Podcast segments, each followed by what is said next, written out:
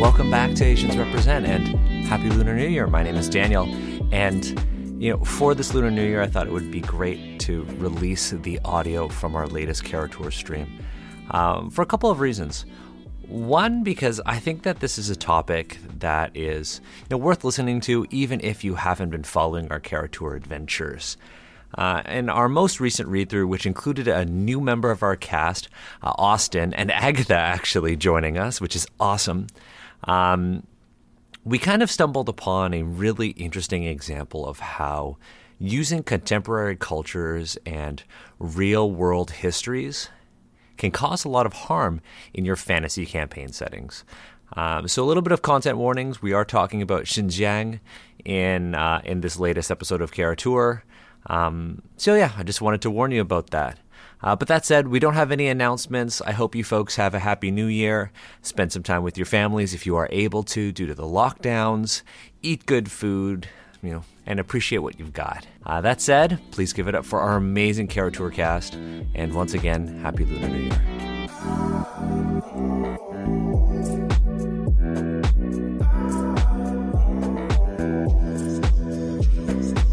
I'm so shook by the, the art design where on the side is just like Chinese yeah. characters that keep yeah. saying foo foo foo foo foo. Yeah, yeah, uh, yeah, yeah. I, my, my, my, I had I had to show this to all my family members. They're all like, "Why?"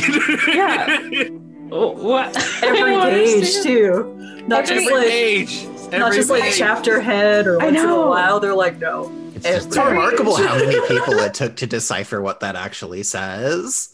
I, it, it certainly I, says I something. Sure, well, I had to make sure there wasn't like some kind of weird context that I wasn't understanding. Like, no, there's there's none. so so okay, so producer Daniel saying like my goal right now is for us to try to get to page 14. And I know that's a oh, lot. Snap. I know that's a lot.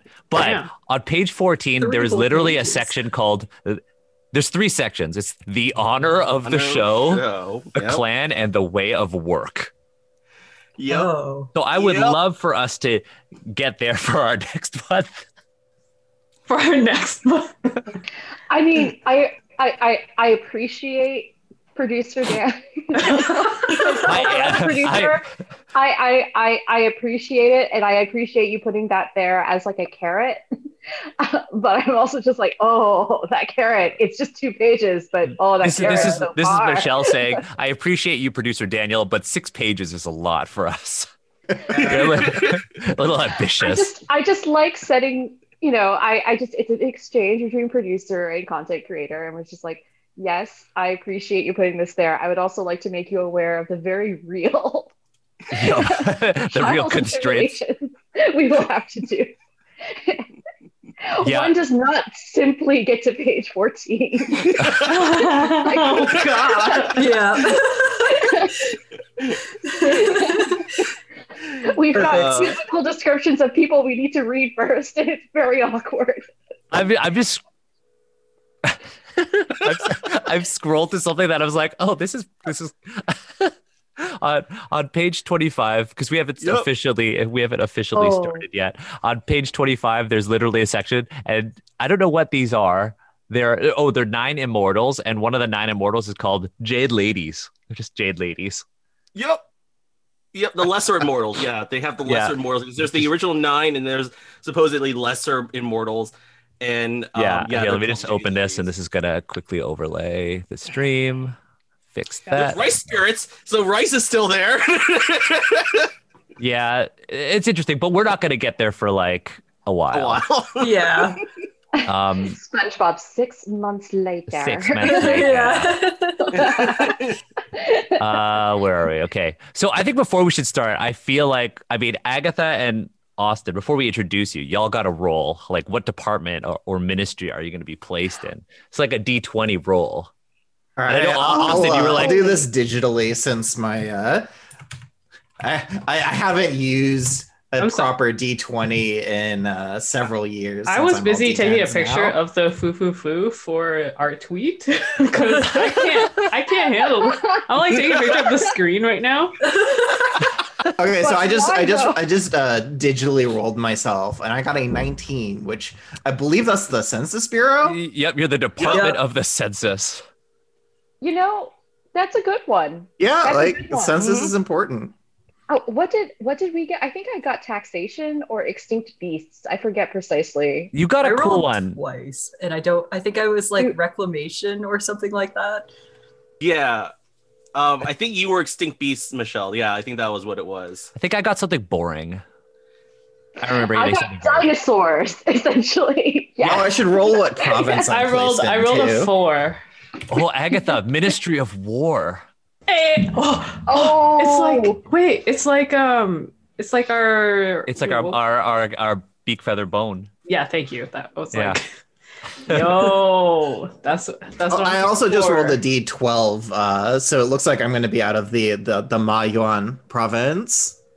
Oh, we'll find out what that is yeah. in, in two months. That yeah. means nothing to everyone because they. Are yeah. you sure it's going to be two months? That seems a bit uh, enthusiastic. you know what? I got I got Hai Yun uh, I'm number gonna, four. I'm gonna roll again on my Swarovski D20. Oh. Oh, wait, wait. Oh. Wait, I didn't hear it. I didn't hear that Swarovski. Excuse me. Could you yeah. repeat that? Sorry, yeah. it's because it's because I've got a, a big, uh, a, a, giant mouse pad. But oh, right. I here, wait. If I see, hear how heavy it is as it lands in my hand and ends with the hand, then bounces onto the floor, never to be seen I'm again. So, oh I'm so glad Watsy added that little sound effect for the Swarovski. It's like you drop it and goes, whoa.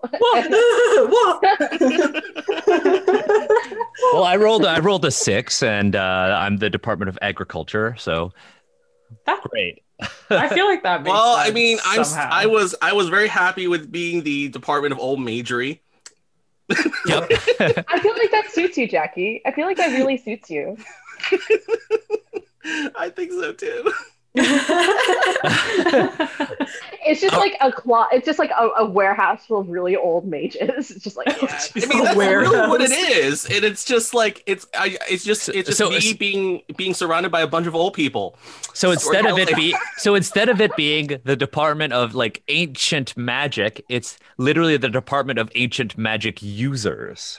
Yeah, that's what it's become. Um, yeah. Well, it's a state subsidized like retirement facility. And for mages. actually, yeah for mages. Uh speaking speaking of state subsidized retirement for old mages welcome to asians read our subsidized retirement for old d&d content. Um, oh that was a that was a bad segue, but wow. for, for me, that's, that's, one of my worst ones. But you tried, you tried. Welcome everyone. It's the first Saturday of the month, and it's time for some Asians Read Kara-Tur of the Eastern Realms campaign setting. Um, I'm Daniel, and I'm joined by our amazing crew of of experts, members of the game design community, academics, podcasters, some just dope people. Now, on our last episode, we we uh, we lost a member of our crew. Mackenzie has has left to do some amazing things, and Mackenzie is now a designer at Wizards of the Coast on the D and D team, and we are just so incredibly proud of Mackenzie. Mackenzie, if you're watching, we know you're going to do dope things. Um, that said, when you said that we lost her, I was like, "What did we ford the river?" See, I, I, I, imagine I, I, I, imagine Mackenzie being Gandalf on the bridge in Moria and just being like, "Read, you fools," and just dropping it. I'm just like, Mackenzie, and then like Jackie is like Jackie's pulling me away, like like Boromir, yep. and I'm like, ah, Mackenzie's falling. Definitely me. Hey, look at the bright I side. Claim... I get to be I get to play Sean Bean and I get to have an awesome death later. That's the best part. yeah. I yeah. think like Emma's Legolas. Emma just has oh. great Legolas energy. I, yeah. I, can see that. No one's ever told me that before, but I'll take it. so so Emma's Legolas. I'm apparently Frodo, Jackie Boromir. who's who's Michelle? Who's Michelle? I feel like Michelle's I feel like Michelle's Aragorn. I think Michelle's Aragorn. Oh snap! yeah. Excuse me while I just go back out with my horse in a dream sequence. I, I just smolder at the camera like, for a bit. Wait, Everyone, are you not going to show off your fancy sword to everybody you meet across the land? I do have this paring knife that I use. You're not gonna parry a random sword that's thrown at you just out of nowhere. oh. And then my father-in-law shows up and is like, "Yeah, so like we made this sword, we reforged it. We we made this sword for you. You could take it if you want." yeah. Also, my daughter oh, it, has the hots for you now. She's dying. So yeah, thanks. Because of you. because of you. because of me. Also, uh, here's an electric razor. Shave. Now that that said, we've got our Boromir, our Aragorn, our Legolas, and our Frodo, and we have at the end of the Fellowship of the Ring lost our Gandalf, but we have two new members of our Fellowship. Two new members, Austin and Agatha. Woo! Welcome, welcome to Asians Read Kara-Tur. Agatha, you know, uh, a a known face and voice on Asians Represent, but Austin, a, a new member, somebody who is you know you've been with us on our Discord community for a long time, and you were like, "Yo, tag me in, Daniel." tag yes, me let, in. Let, let, me into this uh, this trash fire here. I, wanna, I want to burn alongside you. Uh, yes, that's a very merry. I feel like that's a very merry move. Like yeah. Oh, okay. Very okay. mood. Oh, cute. So was he, the one, was he the one who who asked about second breakfast? Because like. That, that, my Pippin. That, that was Pippin. Pippin. Okay, that's Pippin. Okay. But Merry's just like, oh yeah, take me with you. Like, I want to fight for the Riders of Rohan as well. Mm-hmm. And, oh, I uh, thought it was like, oh, take me with you, and then like, where are we going? also a valid question though in real life. that makes sense. Austin, Austin, you can be Merry and I'll be Pippin. We will. Right, sounds good. So that's the plan. That's great because you, would, you would rally the, the Ents at Isengard. that's yeah. right. That's right. And, and instead can... of instead of second breakfast, it's like it's time yeah. for second stream because we also streamed yesterday. Oh. Is that is that a better segue? I don't know. I, don't think I wasn't trying to say, but but I was trying to introduce you to. So Aww. you know the the audience knows about uh, you know Jackie, Emma, and Michelle, but how about we introduce our two new like crew members, two new members of our fellowship. Austin, let's start with you because I, I, don't think people haven't seen you on Asians Represent before. So so who are you? What do you do? And what are you about? Yeah, absolutely. So uh, my name is my name is Austin McKenzie, by the way. So some nice continuity here. Um, I am uh, I'm half Vietnamese, half Scottish. We planned uh, that. We planned that. Yeah. um, so I am a uh, I'm a I am a game designer. I created a system kind of based on uh, the style of like Japanese animation, um, bit of superheroes, Western uh, media called Valor uh, which I basically completely self fund through my uh, more professional work where I do kind of supply chain sourcing, um, things like that. So uh, I'm the one who's always like screaming at a movie, like, "How did you do that? That doesn't make any sense. You can't just make a plane. Do you know? Do you know what goes into that?"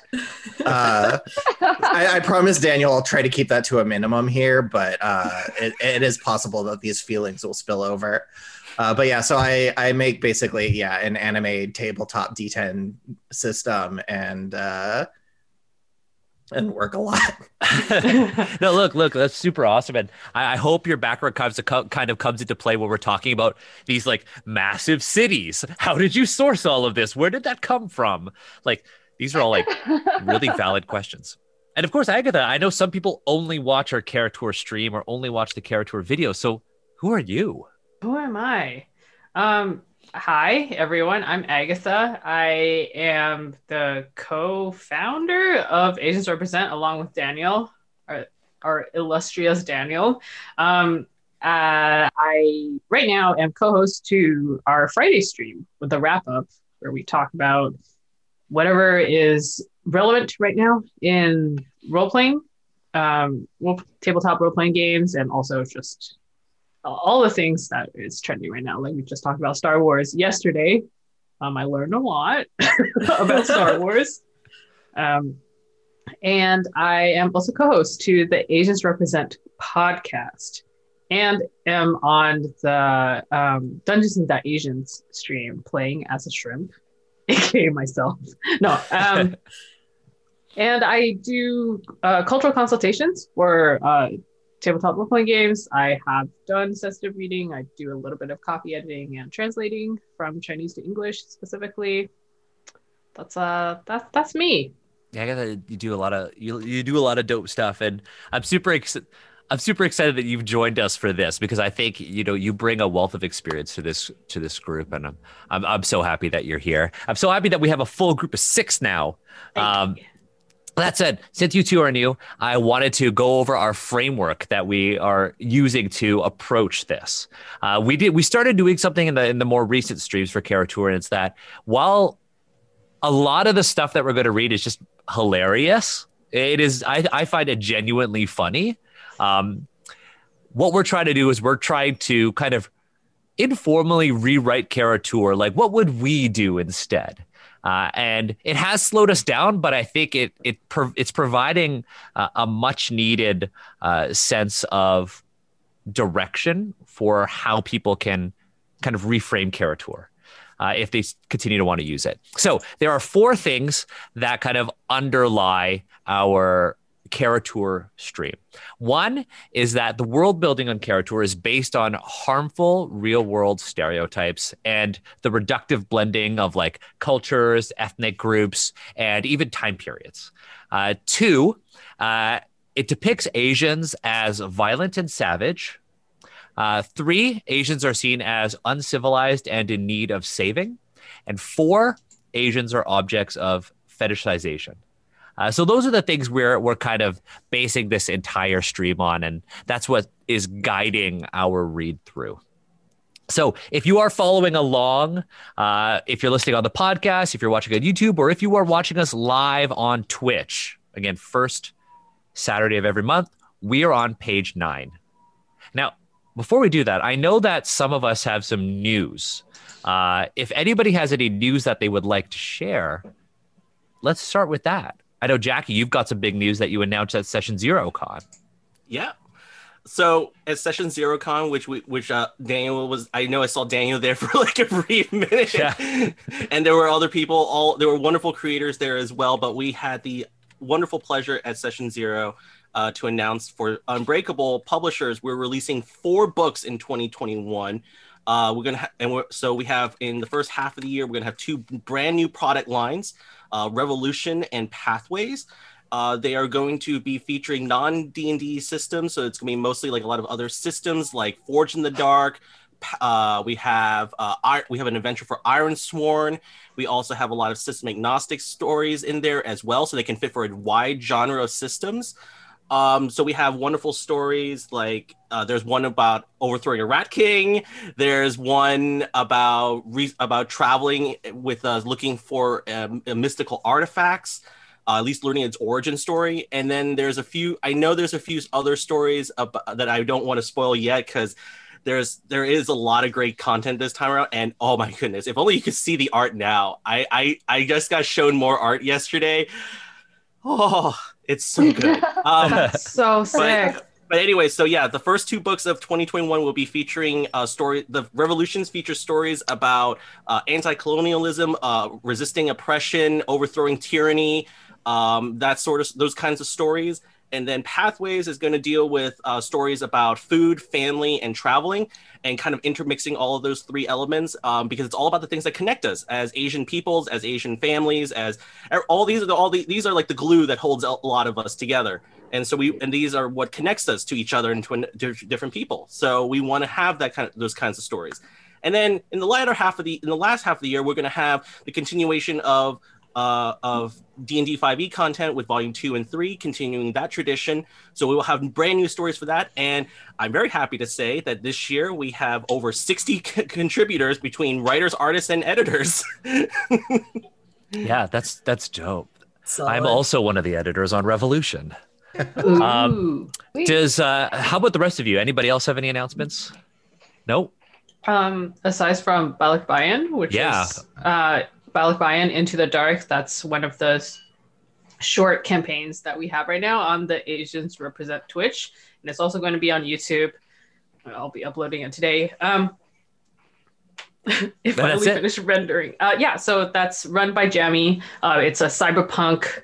Um, it's a cyberpunk game that is very heavily inspired by Filipino folklore and history, and it is sick the way the two things are so tightly interwoven with each other. We're telling a, a, an Asian take on cyberpunk. And so it's both super cyberpunk and super Asian, and it's amazing. You should tune in on Wednesdays at 7 p.m. Eastern Time. It is it is like a completely different cyberpunk. I have it's a cyberpunk I have never experienced before. So I'm I'm Yeah, super same. happy to just be able to watch and moderate the Twitch chat, but also like I'm just so happy that like you've you've learned you're learning new skills and you're doing the production stuff. Like so proud of you. Um, Finally. hey look look you know we all learn at different rates and like i'm i'm just i'm happy that you are going and putting content on the asians represent twitch and youtube that you're passionate about like i think that's dope um, I've got one announcement. Uh, you might have already seen it, but I am one of the contributing designers to the officially licensed Avatar: The Last Airbender RPG. Woohoo! Um, hey. Yeah. yeah you know i'm super super excited to be a part of that um when mendez called me and he was like yo so we're doing a we're doing a thing want in and i'm like what's this thing And That it's like- sounds like Mendez. Yeah.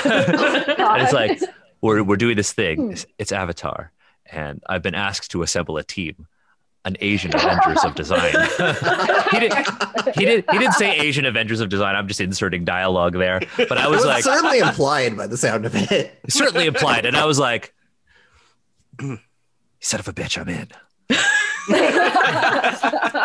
and uh, yeah, so it's it's super cool. I think what I'm most excited about is that you know a group of Asian designers is getting to to work on this. hmm I'm super excited because I, I feel like if I feel like if we weren't on this, I feel like a bunch of like non-Asian people would be doing this. And I feel like this this is a good opportunity for us to kind of fix the little things that are in A- Avatar. Um, but yeah, super excited to be a part of that project. Um, but yeah, now that we got news and now that Michelle's cat had made an appearance on I like stream, it. I love it. Uh, let's get into it. We're on page nine, the Forbidden City. I take a long sip of my water because do this. By the way, that was, that was that was big firebender energy there. Danny. Thank you, thank you. Firebender energy. I, I, I, I definitely like say I would be like Earth Kingdom. I, de- I definitely think I would be like a like a like an Earthbender. Um, most because I think like metal bending is super cool. Metal bending. Metal Metal bending is bending. For reals. sick. Metal I bending, and, thinking- and then like the Yeah. lava bending too. No, no, I was thinking the other day about lava bending because theoretically speaking, for earthbenders, they, they can't apply pressure. So if they take, if they create lava, they can apply pressure and actually forge a sword from raw lava and ha- still metal bend with it. Oh, that'd be cool. That's super cool. See, it's the way I thought about it. I was like, oh, you know, what'd be really neat is if um, Mako and Bolin teamed up and Mako was like superheating stone until it turns to magma and they were like combining their bending abilities to make this Mhm. super cool synergy. And I was like, missed opportunity. Uh, I, I feel like we missed a lot of like ed- element synergies that we could have seen. Yeah, but hey, we'll see in 2022 uh, when the RPG comes out. Um, that said, let's start with the Forbidden City, page nine. I don't know why. Maybe I'm stalling. uh, All right, so this is because I I have the map up. I'm trying to get a pl- uh, location here. This is in Sholong. this is in Sholong. This is at the, the located at. Let's see if you could find it based on the description. Uh, located at the heart of the imperial capital, the Forbidden City is truly the empire's center. Is it at the center of the Sholong geography? Um, within this great compound are the palaces of the emperor, emperor and his family, the halls of the government, and the great hall of judgment, where the Son of Heaven sits upon the jade throne and rules the empire. It is surrounded by huge walls, nearly three stories high. Even the walls themselves are permeated with passageways and rooms. The central court of the Gate of Heaven can hold nearly 100 horses, while the vast court of the throne can hold an army of 5,000 men. Uh, the, the exclamation point. That's some punctuation Exclamation there. mark. Very excited That- about that- that. it had, there, was, there needed to be emphasis apparently. yeah, I, it's strange. Um, The Hall of Judgment can hold 1,000 men upon its vast gold and marble floor, and from its seven great balconies, it is said the emperor can observe the distant mountains of Tabet. Uh, guess what Tabit is? Um, even the halls of government are built upon this titanic scale, standing four or more stories each, roofed with red tile and covered with golden carvings depicting the offices of their respective ministries. Designed by the court architect summa Ling in 868, the Forbidden City combines the finest elements of craftsmanship and feng shui. The doors of the halls of government face north and south. There are 30 buildings of the great concourse of government, uh, propitious number. Um, each building is a balanced square or a rectangle based upon the golden mean. All windows and doors are circular. Okay. Uh, in the moon gate style that promotes the greatest harmony. The entire city is raised above the rest of Kota Lung on a man made plateau, and all windows face either the Hengsi or the upper Chanlu. What? Uh, Feng Shu, Feng, Function. Function Su River. Um, Why is the fir- there? yeah, it's thrown me off. Uh, the Forbidden City is surrounded by the imperial capital of Kota Lung, the kingdom of the virtuous dragon. Kota Lung is a series of concentric walled squares with exactly four wards within each square. The innermost square is the Forbidden City. The next contains all of the other halls of government. The next square contains the homes of the nobility and other wealthy people. The fourth square contains the market spaces, marketplaces. Uh, while the fifth contains the inns, wine shops, theaters, and entertainments. Interesting way to put that. Uh, the sixth, seventh, and eighth squares contain the living areas of the common people. The eighth wall is the highest of all, topped with a guard wall, and has four great gates facing in each direction. The gate to the west is never open at night. The Forbidden City is exactly that forbidden. Only those of the Emperor's government may enter its walls, and even they may not stay past the hour of dusk. As darkness falls, all of the household guards, maids, and guests of the Emperor must leave the walls of the city for an outsider to be caught within its death. Uh, within is death, and not a pleasant one. The Forbidden City is guarded with 1,000 guards, each of sixth level Bushi armed with pike, sword, and full armor. The walls are proof against most sorceries and cannot be flown over. A magic a magical screen negates the effects of flight and levitation. Okay, so let's talk about that. I have so many questions. Uh, Yeah, Agatha, let's let's hear it. Yeah. Why why is the num why is is 30 a propitious number? Like when has 3 been a, It's a never. special number? it. Yeah. That's my first question. I, I looked up, I was like, what is propitious? Because I was like, I, I just need to be sure what was meant by this. That uh, that is a question. And also I just I'm really intrigued by the numbers that are being brought up in this section. Like there's also Like, like, seven? Like what's with seven? Yeah. Why not eight? like- Why not eight?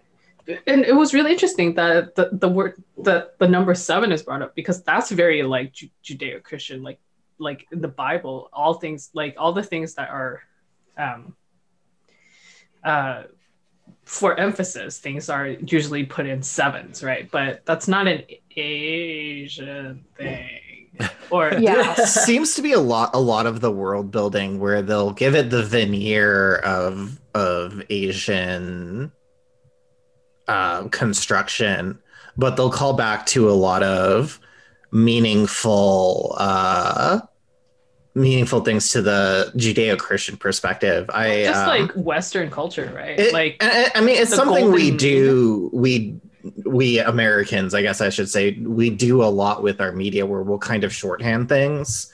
Um, so there, like that. That's uh, that's a thing that happens. Like I, I remember watching a video where they were talking about how like in the the Disney's Hercules movie, for example, he gets on his knees and prays in the Christian manner, as opposed to doing what a what a good uh, Greek boy would do, which is like slaughtering a goat to Zeus. Um, so like that that that is a thing that Americans like to do in our media. When you, when you said Disney's Hercules, my my head it went to Hercules right right away. I mean, that's the best part of the movie. So, yeah. Everyone. Yeah. I mean, Go the Distance is still very heartfelt every time I hear it. Oh, it's a great song. Um, it's a the music is very good. very yes, good. That is true. But this isn't. But this isn't. But this isn't Asians watch Disney's Hercules. This is Although that would be funny. that would be that funny. would be great. You know what we should do? We should do Asians watch live action Mulan.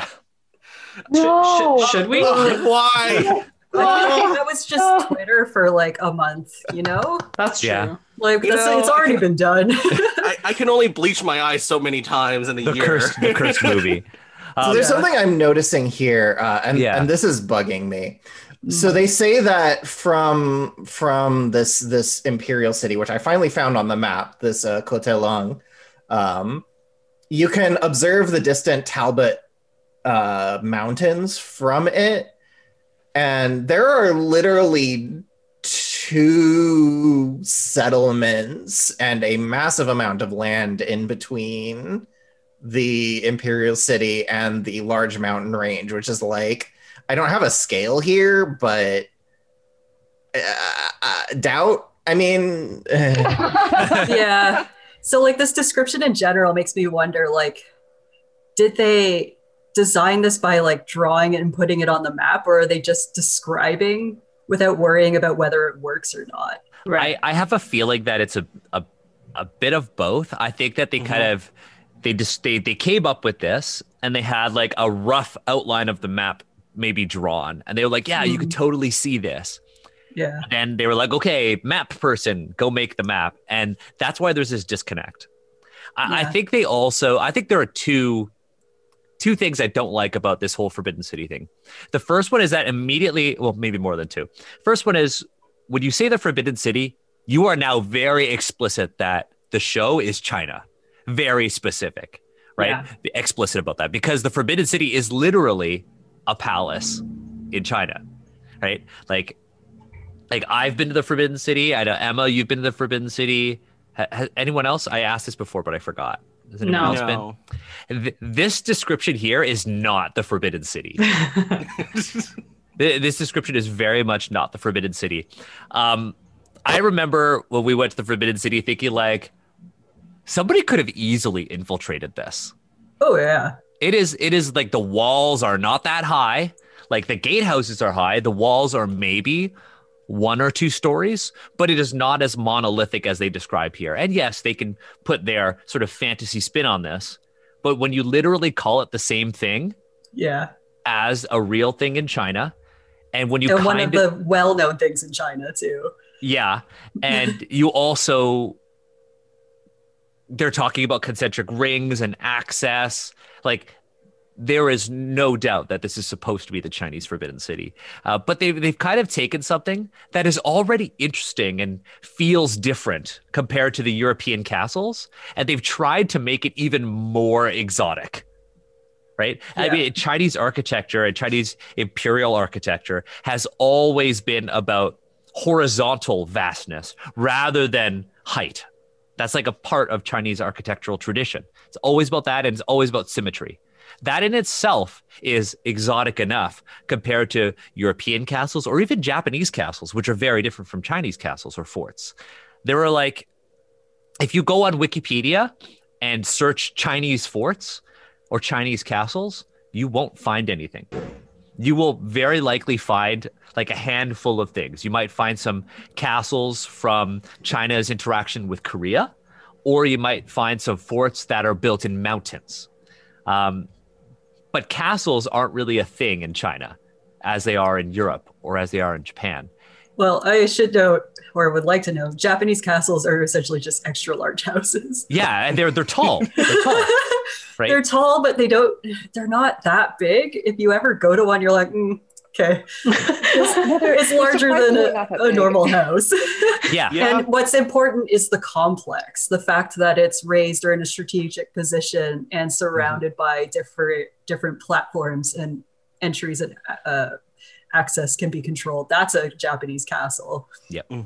Mhm. It can burn down just as easily as anything else. Yeah, and the, for- and the There Forbidden are City. several examples of that in Japanese history, if I'm not mistaken.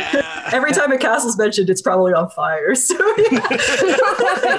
Yeah, and I mean, the Forbidden City itself in China has caught fire numerous times as well. Yeah. Yeah, it has caught fire numerous times. Um, but for me, it's like I think the most egregious parts are they've taken this like already really unique thing.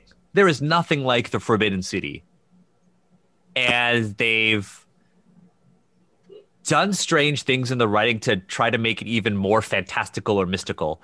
Uh, but the things that they've done, like saying like all of the staff basically get kicked out. That, yeah, that's really ridiculous. That's that's not how a palace works. Like Yeah. that's really Who's gonna Who's gonna empty the emperor's chamber pots? It's, it's literally like all the guards, all the staff are just like, okay, time to punch out. It's like, has God. anybody actually ever worked? Has anyone ever learned what it's like to be a a a commoner servant in a palace setting? You are working 24 7.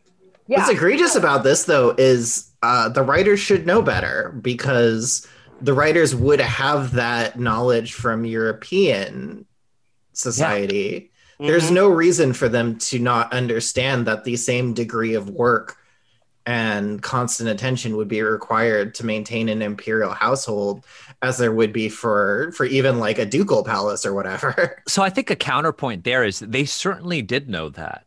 But I think the point I, I think the point I'm trying to make is that while knowing that and while that knowledge is certainly there, like the Forbidden City is very well documented. And you know, we've always said, oh, they don't have access to the internet. Like they would have had access to a ton of information on the Forbidden City. Um, I think the thing here is that they've purposefully excluded that, excluded the the logistics of actually running a palace to make Right. it Yeah. more exotic. And it's like even and i think the exoticism is actually really reflected eh, like it, it's I, I agree. It seems like they were just like oh well this is not foreign enough. Let's turn let's turn the foreign up to 11 and we're not even going we're not even going to measure the court of the gate of heaven by any metric or imperial standard. We're going to do it with horses. And i'm just like yeah. Wait, so the essential court of heaven can hold nearly 100 horses. What does that mean? Like, are we talking like 98 horses, 99 horses? It's like a horse and then maybe a small Shetland pony. Like, what is what is the measure? But it's like that, and then like, oh, and hold an army of 5,000 men. It's like, well, that's cool that you mentioned that. And yeah, horses and men in large quantities is always somewhat impressive, I suppose. But that's not really giving us a true idea of what the how large this is, what scope it is. Again, it's like that weird exoticizing veil of like mis just mis- like just exotic. Yeah, I'm I'm sorry, words, flames, flames. Yeah, well, it's it's, it's the exoticism, but it's also that patronizing exoticism where it's Yeah. like we are making We you measure- exotic by making you idiots. Yeah, we, Which, we you know, thanks. things Thanks for nearly that. horses. That's how we measure things in the Forbidden City. Also, like- nearly horses. They definitely weren't thinking about this, but like at whatever fantasy pastime this is placed in, horses would have been pretty small. I was, just, I was like in my head, I was like, wait, when is Emma gonna say something about horses? To I know. correct I us? was so excited about too. horses, I'm gonna. Yeah. Definitely, at least get the impression though that these guys have never actually visited the Forbidden City. Like, I think I think that's a probably a pretty safe assumption. this, yeah, it wasn't Have based on the real horse? place. Have they ridden a horse? Have they met a horse? I don't think they've Like, even have ridden a horse because even that would have been like, uh. yeah. Honestly, like the Forbidden City, like having been there, it, it- this is actually the my my background is a photo I took at the Forbidden City. Um, Oh. yeah, I mean, yeah. Um, I, I think like when you enter the Forbidden City, immediately it's like this this place is so vast. I can get lost in here so easily. Like it, despite it being symmetrical, it's it's you feel lost there, and it's really cool. And they don't need to add like, oh, the walls have passages inside of them. Like the walls are fairly skinny, um, and everything like that. Um, it's uh, plus from like a logistical standpoint anyways when you have multiple rings of of like of built of rings built in you have to have access to other passages because it's both a means it's a tactical advantage and also it's a logistical thing it's Right. like you, you can't you can't just force everyone to take like three extra like 30 extra minutes to go around a wall instead of just going through it Right. Yeah, I, and I think it's also the idea that like, oh yeah, the Forbidden City. This is like, it's like the city from Attack on Titan. You know, I I, I don't know a lot about Attack on Titan. So don't, flame me. what? don't flame me about this. But like, it's it's like, oh, this is the last bastion of of the Shou Lung, and they don't have military control over their vast, you know, land holdings. As the same thing goes with like the you know the Forbidden City in real life. Like uh, the Forbidden City wasn't even occupied for that long. It was only two dynasties. The the capital of China has moved around so many times, but like they control the land all around it. So it wasn't built like a fortress. It wasn't built Yeah. um, to withstand siege, yeah. right? Because it they never thought it would be besieged because of their Oh, I think over the Monty makes a really good point here because I actually have seen this movie, the the last Emperor movie, which was out in '87. uh, Ooh, in the chat, one that which um, did feature the the Forbidden City prominently within its construction. Um, I haven't seen this movie since I, like I was 14 when I saw it, so it's Mhm, been mhm. Oh, it's about like, 20 years. um, Yeah. but we, yeah yeah the the the movie was about Puyi um and it did it did depict kind of the the the fall of the the dynastic uh, chinese um and and the rise of the the maoist um, Yeah. And- so and- so yeah that, that that could be what they were kind of basing it off of is this movie uh it, it would it would fit with the timeline it Yeah. would It would. It's possible. Uh, one of the things that I would have, if I were to write this, then captured, if they were trying to do that, was like a part of Puyi's loss of power was that Puyi was exiled to the Forbidden City and was only allowed to be in certain areas of it. So I would have Oh. tried to capture the loneliness of the Forbidden City. I think that was a part of what that story was about. Yeah. Mhm, yeah. Yeah. And and Yeah. like you know how Puyi's life at the at the end of his his reign was sucked. Yeah. yeah well he was Right. he was functionally a figurehead of the dowager empress if memory serves Correct. so, Yeah. yeah I, I just they they didn't put that there, and this is just a lot of. It's written in the same style as every other section of this book, and it's just like they're just going to blast you with nonsensical information, and then they're going to interrupt the their flow with D and D mechanics because it's literally like here's this, and then it's guarded by a thousand sixth level bushi. who don't get killed out. They're the group that oh, don't empty out of the city at night. Yeah, Yeah. and it's like Makes mm-hmm. sense. oh yeah because and then it's like oh yeah and then we're going to limit storytelling by saying the walls are magic proof You just and- can't do it. Yeah. and you and you can't fly or levitate over it because it dispels those those magics it's just like that, that's just how you like that's game design 101 you're just like taking your reader out of the narrative right there Yeah. I still can't get over the fact that it still uses the term bushi for what is clearly China. yeah. I, I I give them a pass at that only because they have to work within their existing poor framework I read ahead Yeah. though; they have alternate terms. Uh, a few pages. The, I think our, our aspirational uh, goal we would get to it. They have alternate terms, which they probably should have been introducing earlier, since they seem to apply to this region. Oh, that's a that's a that's the trend for the entire thing. Literally, Yeah. the whole bureaucracy episode was like, "Oh, this is really bad," and then they end it with like, "Oh, here's how to do it." yep yep Okay, well, Uh, l- the only other thing that caught me here, and like this might be related to in world stuff that I just don't know.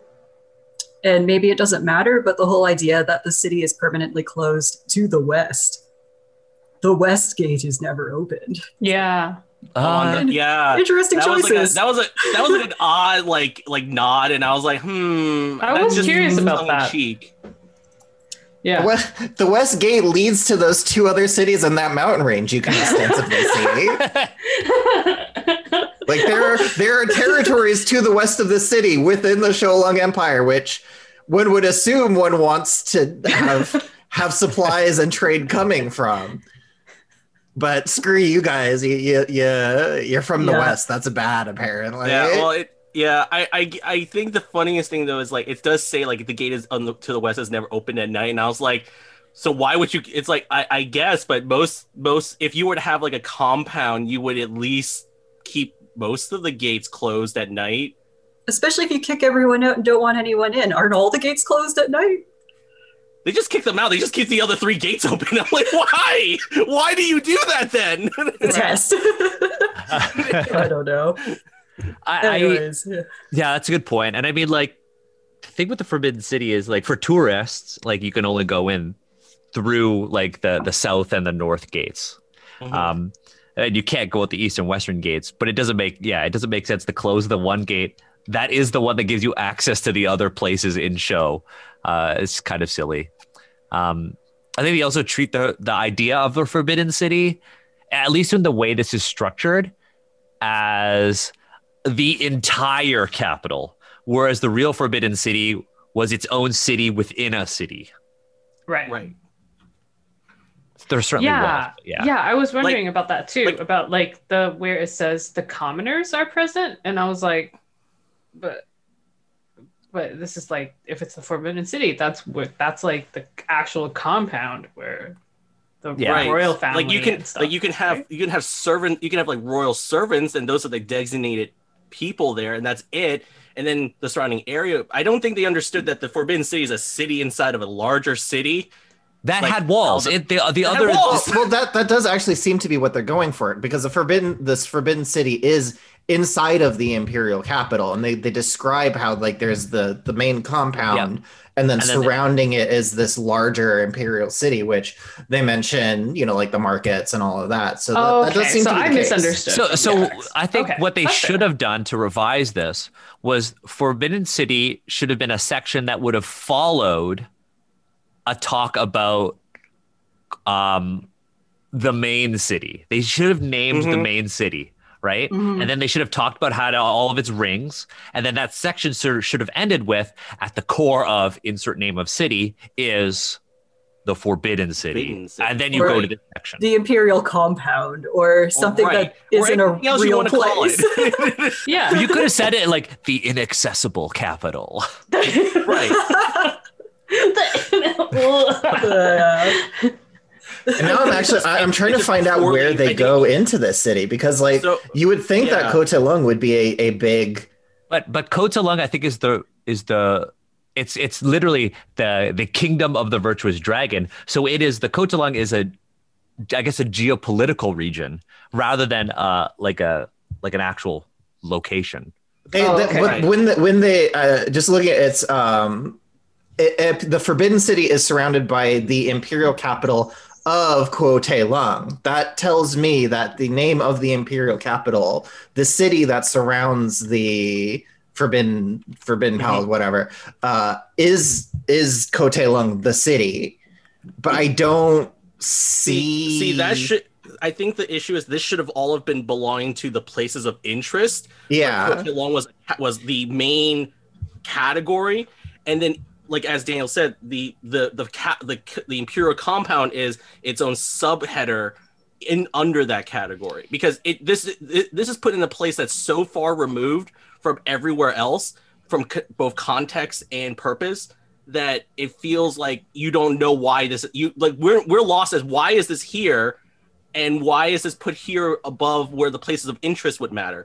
Because government and politics yeah sure it yeah it's the seat of power but that could have all fit in places of interest like this entire ch- pair like section and then we could have talked about the authority of it in this section and that's fine Yeah, because I think uh, the way I see it is like Kotalung is supposed to be China, right? And then they have the Forbidden City, but the name of the capital of China is not the Forbidden City. Okay. But that's what they're kind of saying here. They're saying the capital of Kotalung is the Forbidden City. And then the imperial capital, which is the Forbidden City, is this place with all of these rings. And I think it's it's this isn't an example of like bad writing. Oh, it's not an example of like racism or anything like that. This is just bad writing and poor research. Or it's, yeah, it's or just structure as well. yeah. Or structure structure, yeah, it's put yeah. it's it's also put it's put in such a weird place. Like I don't know why this is here when most of this is lore detail and this should have been in the places of interest. which is already extremely sparse. Like, Yeah, Yeah. and separated from the regional information. Yeah. But like in terms of a, a larger lesson here, I guess, is especially if it's from a particular country or culture, like maybe avoid using real names and terms because clearly we can't separate. So coming into this looking at and seeing Forbidden City, we've been talking so long because we're now comparing it to the real Forbidden City, and it's kind of just something you can't stop yourself from doing. yeah, So like, yeah. unless you're going to directly reference it and do it right, Mm-hmm. Yeah. make up different names. I think I said this in the L5R stuff all the time too. It's like as soon as you call something a samurai, I'm going to be thinking about all the things I already know, and where it doesn't match is going to be a problem for me. Yeah. And that's the same. Like we've been to the Forbidden City. We're like, nope, this doesn't track. yeah, Uh, there, there's also like the thing where they're saying like, oh, it's guarded against magic. Literally, with like the most basic tools, you could infiltrate the Forbidden City. Like you could scale the wall, no problem, and get in there, and they would not notice you. Especially if, honestly, a thousand guards is just not the. It's not a lot for for what the Forbidden City actually is. And yeah, Michelle, apparently you're muted to the stream. I can't. I can't. Yeah, we oh, I can't can't hear hear you either. Oh no! Oh no! Did you did you turn it off and on again? I, I saw her do that though. I saw her mute and unmute. She's still silenced. What? I, Attach I and hear reattach the cord. That's what I did when the mic went haywire. yeah. I love I love the suggestion the locked palace. I mean, that's fair. yeah, Yeah. But but calling it like or or Ting said the the impermissible town. I like the Yeah. impermissible though. I think that's a cool inhospitable location. Yeah, The Im, the impermissible place where the Asians live. Um, The Asians, no. So okay, so we're gonna Mi- Michelle's just gonna try to fix audio. Michelle, just don't leave the Zoom call because it might it's gonna it's gonna mess with the overlay. Um, the precious overlay. the precious overlay. the Uh, precious overlay. but I think if you like change your Zoom input and output or stuff like that, we'll we'll figure it out.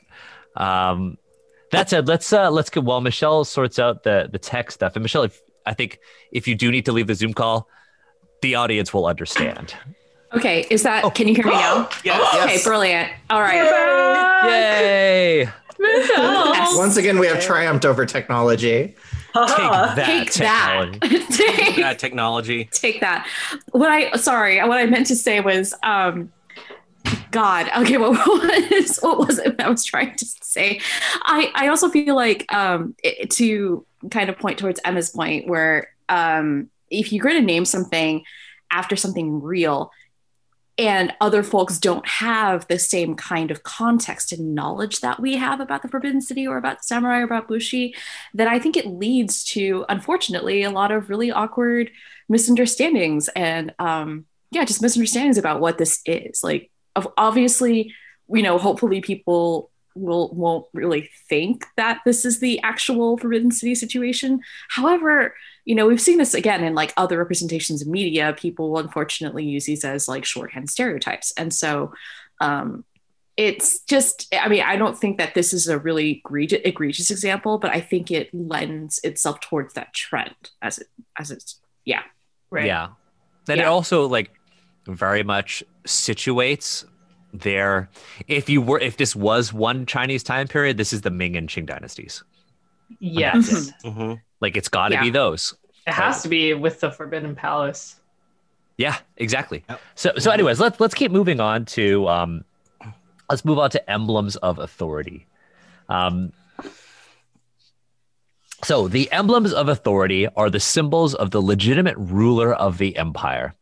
Uh, they have been handed down to the emperor from they have been handed down from emperor to emperor since the legendary days of the nine travelers with only one break in succession during the ill-omened black cycle from 976 to 1025 there are nine emblems, each a gold and jade symbol mounted on a golden chain. Uh, each represents one of the nine gifts of the path a crystal and jade ball with an eternal flame within fire, a jade hammer, the forge. Michelle, I can see you're just like um, a golden. No, I'm just like eh, eternal flame. close your eyes. Let me bequeath this thing to you, new emperor. Mhm. Uh, a golden plow, agriculture, a jade horse. Um, okay, a jade horse, a golden wheel, a golden pen, a pen.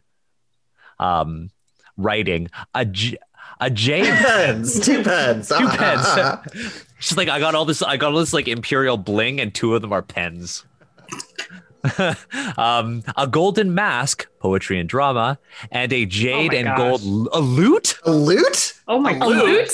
Okay, let's finish this section first, and then we'll and then we'll we'll let it all out. Um, the emblems are actually quite small. The largest is about the size of a palm. That's freaking huge. That's huge. Oh, sorry, That's sorry. this Uh, the is si- big. Okay, but the size of a palm. Each represents one tenth of the authority of the emperor. When gathered together, the remaining 10% is incarnated in the physical person of the Son of Heaven himself. So they're Captain Planet? Like what? Is or it's like, yeah, Yo, it's like the know Voltron of heaven. It's, the, like, it's Yo. like the Voltron of heaven. Yes. This is Yeah, the Voltron. Sorry, sorry, this is Dragon Ball. Yes, it's Dragon Ball. Oh my This god. Dragon Ball. Wait, wait. When did Dragon Ball? When did Akira Toriyama first publish Dragon Ball? A long time ago. One sec. Yeah. Yeah, let's compare the times between. But this is also like this is like a Pandora charm bracelet, but It like is. It really a is. necklace. It Uh, is. The the original Dragon Ball it's a ran really from It's a really large and grotesque Pandora bracelet slash necklace. I cannot handle the the mask as like drama and poetry. I don't. I it really. I don't. I don't like that's- all that's these like Greco-Roman references, Yeah. like before Yeah, with the golden mean, very- and now with the drama mask. Like freaking, is this smiling and frowning? Like what's what's what's Yeah. happening in this? It's this it's a world? Phantom of the Opera mask. It's just a Yeah. half mask. Okay, so so let's so let's keep going. Let's keep going because we we still got one paragraph. Oh, sorry. Um, In legend, the, the possession of the authorities gives the emperor the power to call upon heaven to accomplish his will. This is treated as a limited wish spell with a 90% chance of success if all nine emblems are present and dropping 10% for each one missing. The wearer, Dragon Balls. Oh my God. Ball. It's Dragon Ball. I, I will say Dragon Ball, while it was released in 86, it didn't come to the US until 96. So Oh, Okay. Um, the, Yeah, okay. that's, and that's that's accurate. the it's still hilarious. The wearer must be of good slash lawful or neutral slash neutral. It said neutral slash neutral. Oh, I guess they're refer- oh, I guess they're referring to like true neutral. So it's either your lawful good or your true neutral, which is like a really You should've just- Oh, you should've- oh, they should've- think it would have sh- been lawful neutral. Yeah. They literally should have just said of neutral varieties or non-evil. I Or would have accepted non-evil? non-evil. Yeah. Yeah. yeah, Just non-evil would have been fine. That's not historically Yeah. accurate. Chaotic, chaotic. is Get that? explicit as No. Okay, Oh, oh okay.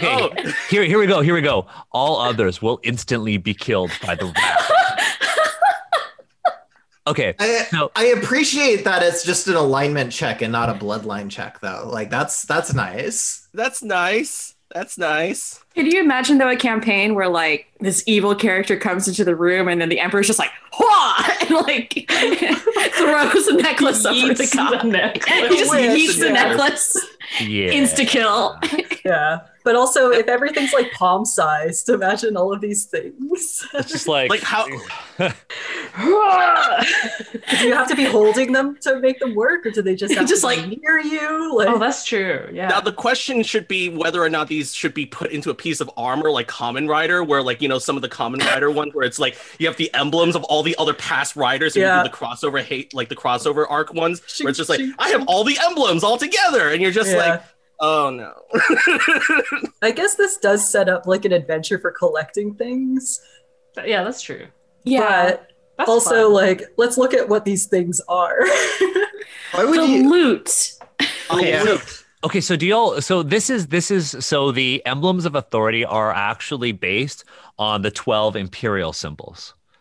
So so there are Right. imperial symbols, yes. um, and so they are the sun, the moon, the constellations, the mountains, a pair of dragons, birds, ritual cups, water weeds, millet, fire, an axe, and the symmetrical foo symbol. so Mm. I feel So like it- they actually made this less exotic, if you will, with what they came up with. Wait, what's the symmetrical foo symbol? I'm not sure. I don't know about that one. This is from the Met. I just I like feel that this millet. wasn't based on that. I mean, I, I yeah, I, I kind of feel like they looked at the list and they're just like, oh, millet. Nah, my bird needs that. I'm Like, trying we to- gotta I'm- we gotta replace this. Yeah, and then the bird is usually like it's obviously usually a pheasant, which is the the feng huang, Right. the, the the the the phoenix, which isn't actually a phoenix. Um, I'm trying to look for the the symbol. Um, so there are various sources. It's usually like constellations, like star, sun, moon, mountains, dragon, pheasant, um, cups, um, fire, rice grains, an axe. Uh, and then, oh, here, Agatha, I'll. Uh, I think it's supposed to be. Uh, I'm gonna throw it in our in our Zoom chat. It's supposed to be there. Yeah, link it to me. Oh, that Oh. one. Yes. Uh, Yeah, it's supposed to be that one. Yeah. I just I don't think like if this was actually based on the real world version, I don't think they would have been like, you know what, we should not make this so obviously Chinese. Like I don't think they would do that because sun, moon, and all of these other things you're listing seem perfectly fine for what they would want to be doing. So I think this is more of a general like symbols of heaven kind of thing. But but also when you see these symbols on Chinese emperors, it's not in the form of this like outrageous bling. It's usually on their clothing. Yeah, this is Oh, making me like think of on, like Yeah, it's literally like Yeah. the, Yeah, it's like motifs. embroidered. It's Yeah. embroidered. Yeah. Right. This is Yeah. making me think of the um, like European mayors and things that wear all of those like plaques. Yeah. That's It's what it's sort making of- me think of. Yeah, those, like, Oh. Robes are big necklace things that have like uh it's almost Like- like, uh And It's like those a are chain of usually symbols of authority. Yeah, because they do carry like chains and emblems of office, and Oh, I think Yeah. they're trying to do that version of it as well. well, it That- doesn't yeah, say that sounds here more that plausible, I'd it's say. Yeah. as jewelry, though. It just says that these are things that need to be present. Right. Mm-hmm. right. Yeah. But yeah. Um And then they take you out of it by saying like each gives you a 10% chance to use this limited wish ability. And Yeah. also a lute Yeah, is And a loot. Like a loot as opposed to like a pipa or something. because Yeah. this is still D and D. So the, there's only there's only European instruments. There are no other instruments that Yeah. exist. also it bothers me that it's like, oh, it's a pen. It's Ten a brush. two. It's a oh brush. yeah, yeah. You. It's a brush. It's a brush. Yeah. Yeah, I'm just really bothered by the chat. fact that the jade horse and golden wheel were excluded from the symbolism. Yeah, there you go. They explanations. Yeah, they're like, they oh, didn't you have an know. office. Like they didn't have a degree of like what office they belong to. They're just like left out. Yeah, I know. I have a feeling that that's a typo. That's that got to be. that a might have been a clerical error from the editor. clerical error. Oh, also like a jade hammer. there's a lot of jade going on. Yeah, There was the giant jade jade throne. hammer. I'm still thinking about that. Like, Yeah. Also, the the, the Chinese throne was never jade. yeah, No. how That are you was gonna so get a- uncomfortable. that- that how is- are you gonna get a piece of jade that big? I got Yeah. ported over to L5R is the thing. L5R has the the jade or the emerald throne. I think it's the jade throne.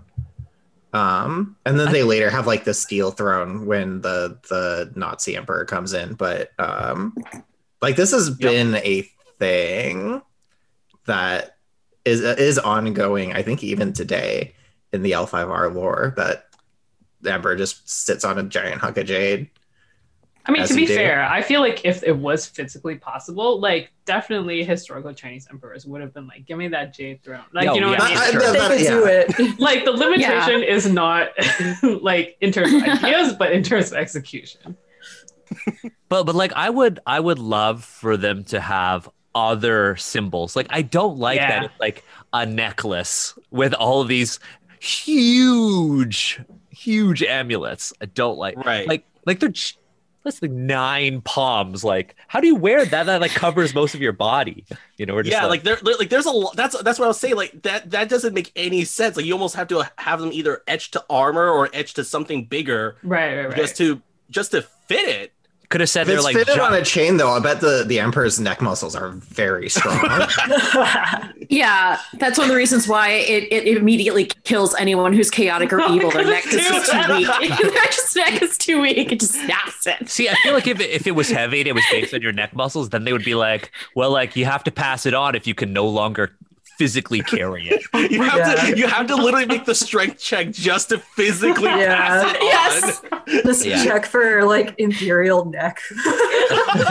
Every morning, Maybe the that's all- emperor has to make a strength roll. Wait, wait. That probably explains why the emperor never leaves their throne and just sits there all the time because the the necklace is so. They're over there Weighted down. They can't It's like, move. ah. encumbered. So, so one thing that I I also think they they really you know missed out on is the is a really cool object that would sit with the emperor and it's the Ruyi. Yeah. like when like when we were at the Forbidden City or when you've ever seen a museum exhibition of the Forbidden City, um, the Ruyi was is like a a Chinese ornamental scepter. Um, is a very very culturally important part of imperial rule, but like and Chinese nobility in general, right? And this is a huge missed opportunity to have this really unique scepter and an art asset of that scepter um, Mhm. which would be culturally relevant, but also unique enough to be like, oh shit, that looks totally different from anything we can think of in Europe. Right. Mhm. Like, and I'll I'll throw that in the chat for for everyone to to look up. Just search that in um in like on Google Images, and you'll be like, oh shit, that looks super cool. They look super different, and you can really um make elaborate designs on them. Uh, I think they're super neat. Uh, that said, let's keep moving because we, we got making good progress. We're on the Jade Throne.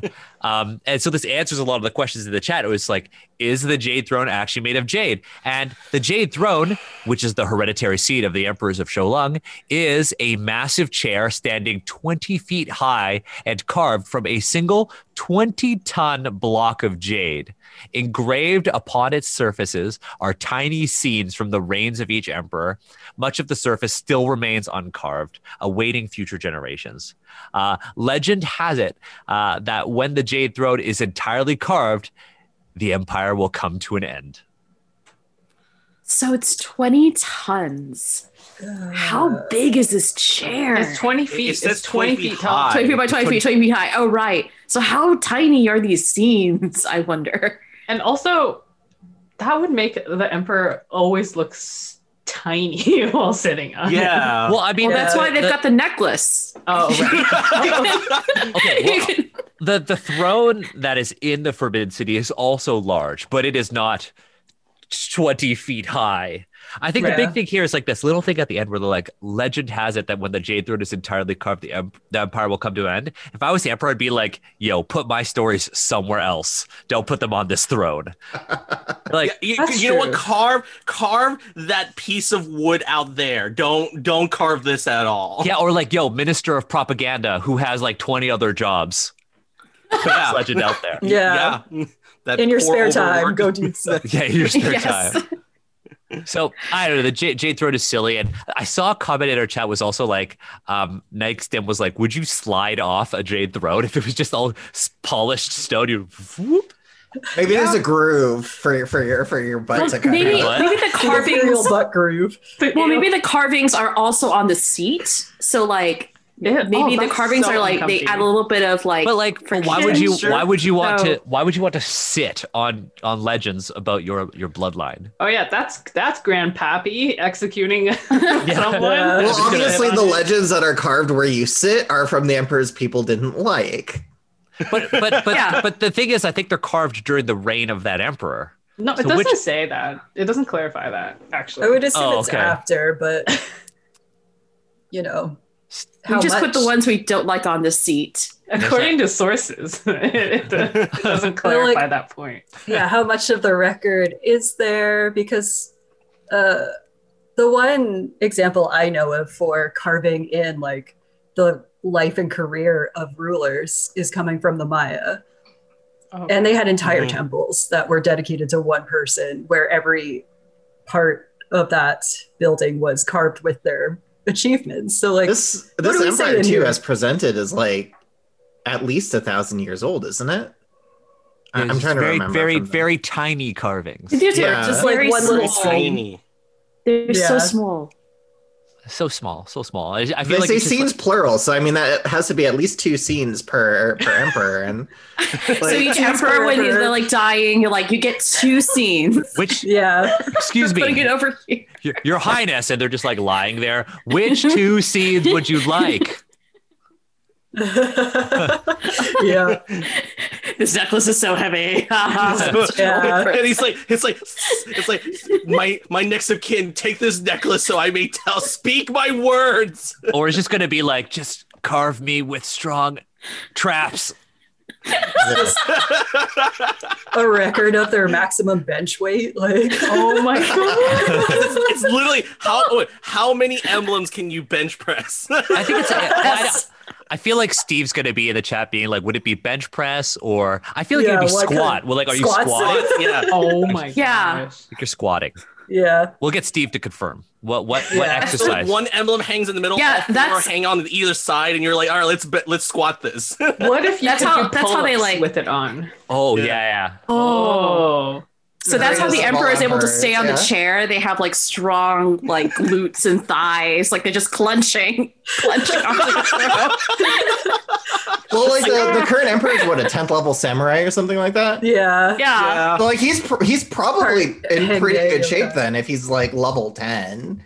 Yeah. So yeah, And those this is glutes. AD, and this is like AD&D terms. So yeah, he it would probably be like they would need to have at least like 18 strength to just be competent. Okay, so s- speaking of competence, let's move on to mm-hmm. the provinces of Showa. Oh, I do have oh, Emma, one go more ahead. thing that probably should have been added to like the emblems of authority. But I've seen this come up before for things that are based in Japan because there are like real world symbols of the imperial line in Japan. There are three known objects that are supposedly passed down from the gods. And I should say for some of the stuff, if you want to use real world examples, look into current politics of them as well. Because in Japan, symbols of the imperial line are s- tightly tied to like World War II time imperial nationalism. So you have to be careful. Uh, things from the past aren't strictly from the past, they're layered with all of these things. So just before you use symbols like that, look into it. And Emma, the chat's like, it's the sword, the mirror, and what's the other one? Sword, mirror, and the jewel. Right. oh yeah. All right. So it's a big, it's a Mhm. bead, yeah. It's uh, a magatama, which is a comma shaped bead. Oh. Yeah, it's a Yeah. yeah. It, Which I are- remember that from Okami. Yeah. from the Yep. video game.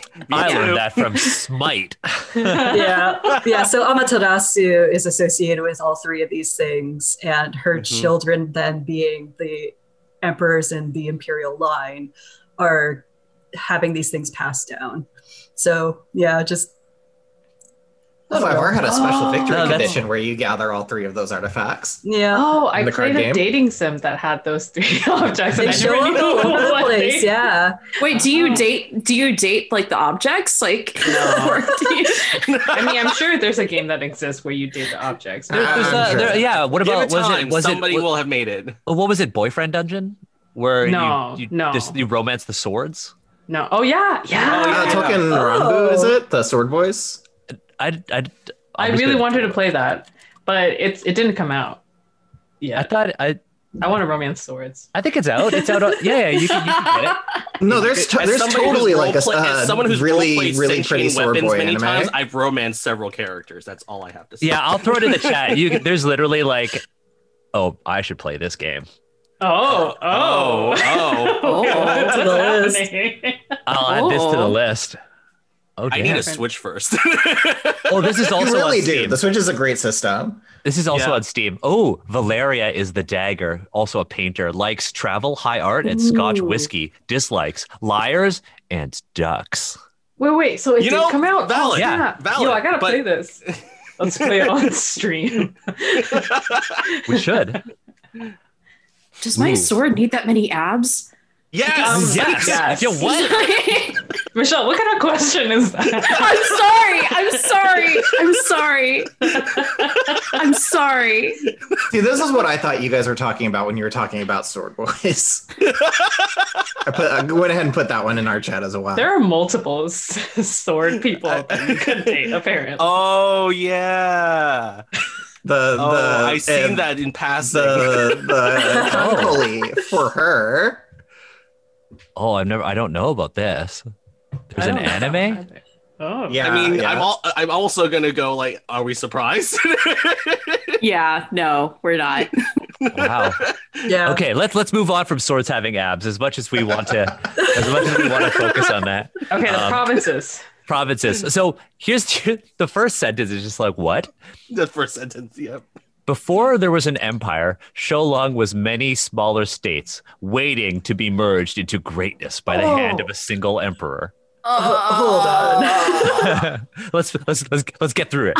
Yeah, yeah. Under this great government, certain standards were established so that trade and commerce were regulated, banditry eliminated, and proper knowledge spread to all corners of the land.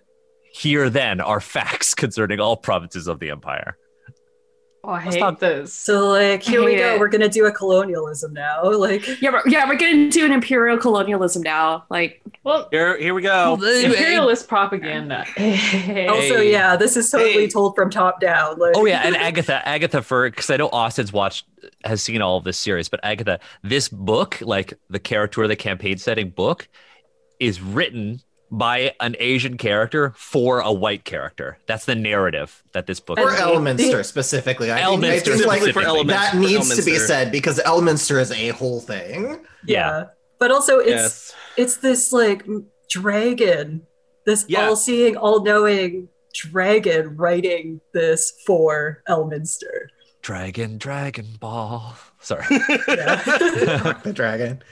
Yeah. Uh, a dragon that lives in a magical castle that can land wherever it wants. What? Yeah, and uh, but also say no to everybody and get the heck off off my lawn. Unless they feel like playing around a little.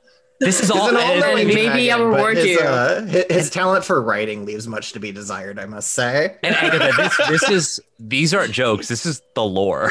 Yeah, this is real lore. Yeah. this is IRL. yeah.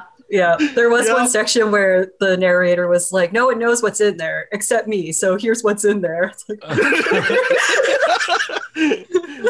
like, Yeah. thanks for outing yourself. yeah. So so like again, like I wasn't lying, Agatha, when I said like Caricature is like, this book. This book is jokes.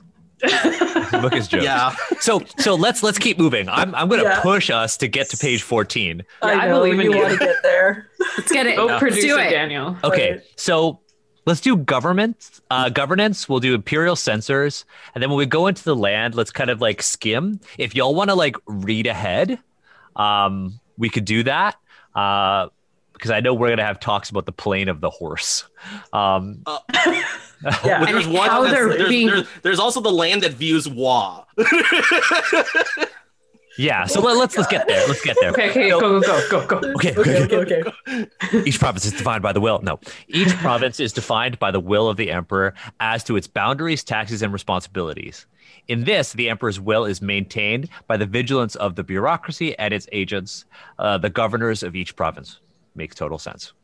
Uh, below each emperor are the magistrates. We know about them now, in charge of maintaining the order of each city or village. Most towns of more than a thousand hmm. people have a magistrate. If the town is smaller, it is under the control of the magistrate in the nearest large town. The magistrate is the law of the town. He is responsible for high and low justice, settling disputes, and maintaining order. He has command of a small group of bailiffs or guards whose duty is to patrol the town and adjacent roads, keeping the peace and arresting criminals. Okay. Pretty pretty standard D&D writing. Yeah. Uh, imperial censors. Of course, even in such an enlightened system, uh, there occasionally arise venal and corrupt officials. Uh, but long ago, the emperor demonstrated his profound wisdom by establishing the imperial censors.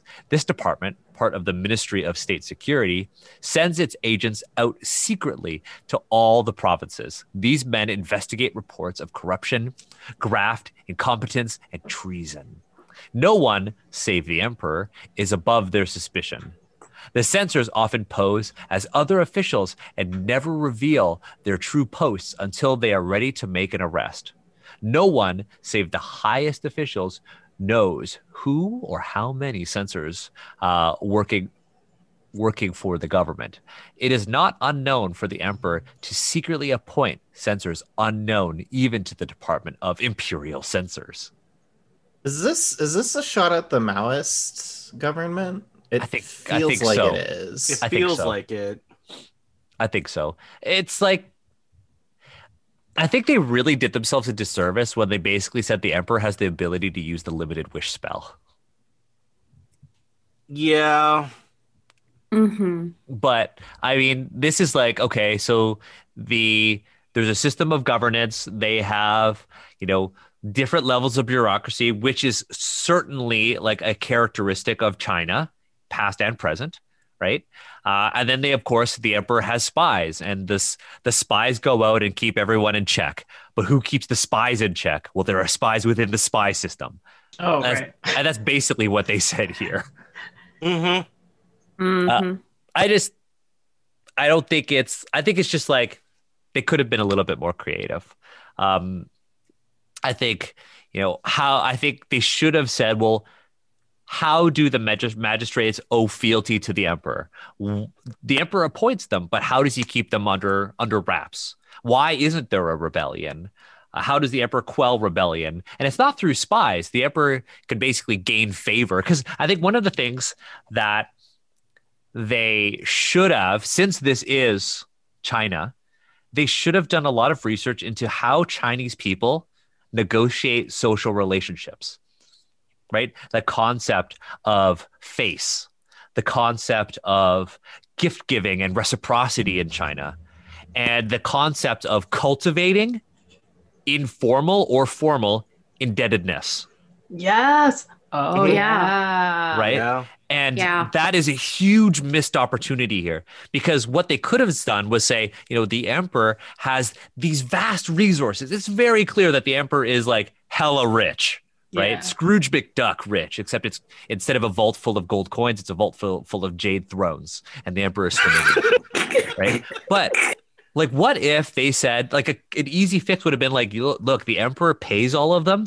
hosts annual massive banquets, right, at the Forbidden City, or Ooh. allows these people to visit the Forbidden City after dark for these like soirees, right? Like, and the emperor basically like doesn't ask anything in return. But these people feel like they owe the emperor something, and that's why they work for the emperor. Yeah, Mhm. it's a culture of reciprocity and building relationships as opposed to fear. This is Right. just complete paranoia, complete fear. This is, yeah, I mean, I know that Maoism has been um, referenced, but I'm thinking of like, like during the McCarthy, like uh, McCarthyism and like Mhm. the secret. This is a very, like, this, This is, is not very. This is something still that very Cold feels- War esque. Like there's still that Yeah. element of the Cold War. I mean, granted, it is right up until the end of the Cold War when this was written, so it's like it's still around. It's still Mm. lingering.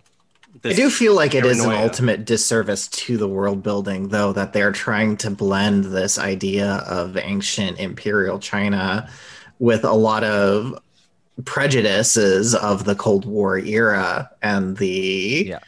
the Western impressions of the Maoist Right. uh, regime. Like trying to blend the two, it does it feels wrong.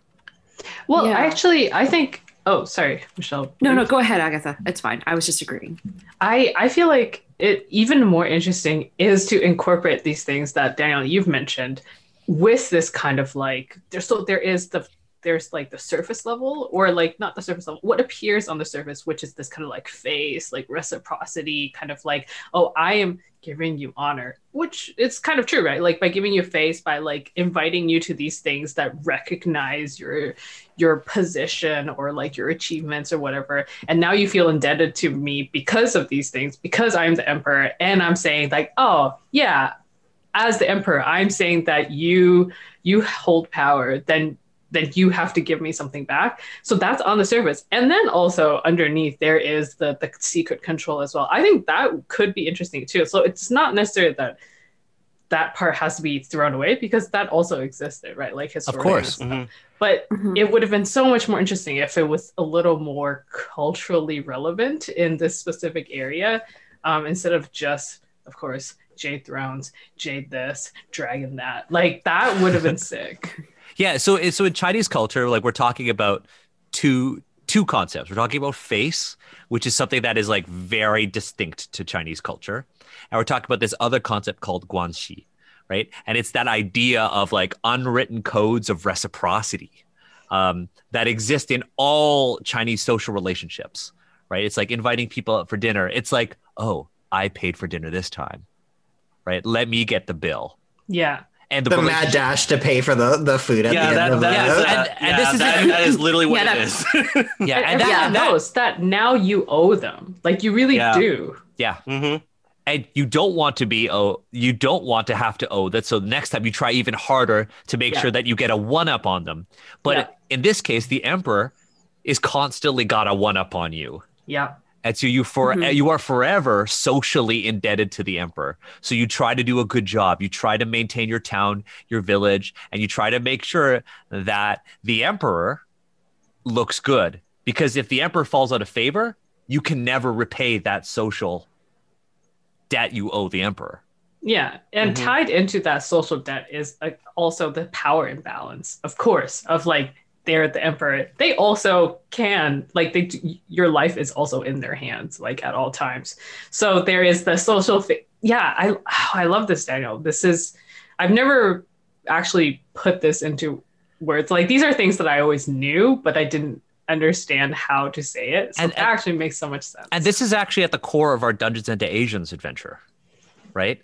So I don't think this is a spoiler or anything. So like core of our Dungeons and Asians adventure is that this massive piece of jade has fallen out of the sky from heaven and is slowly turning the land into jade, right? It's a slow burn.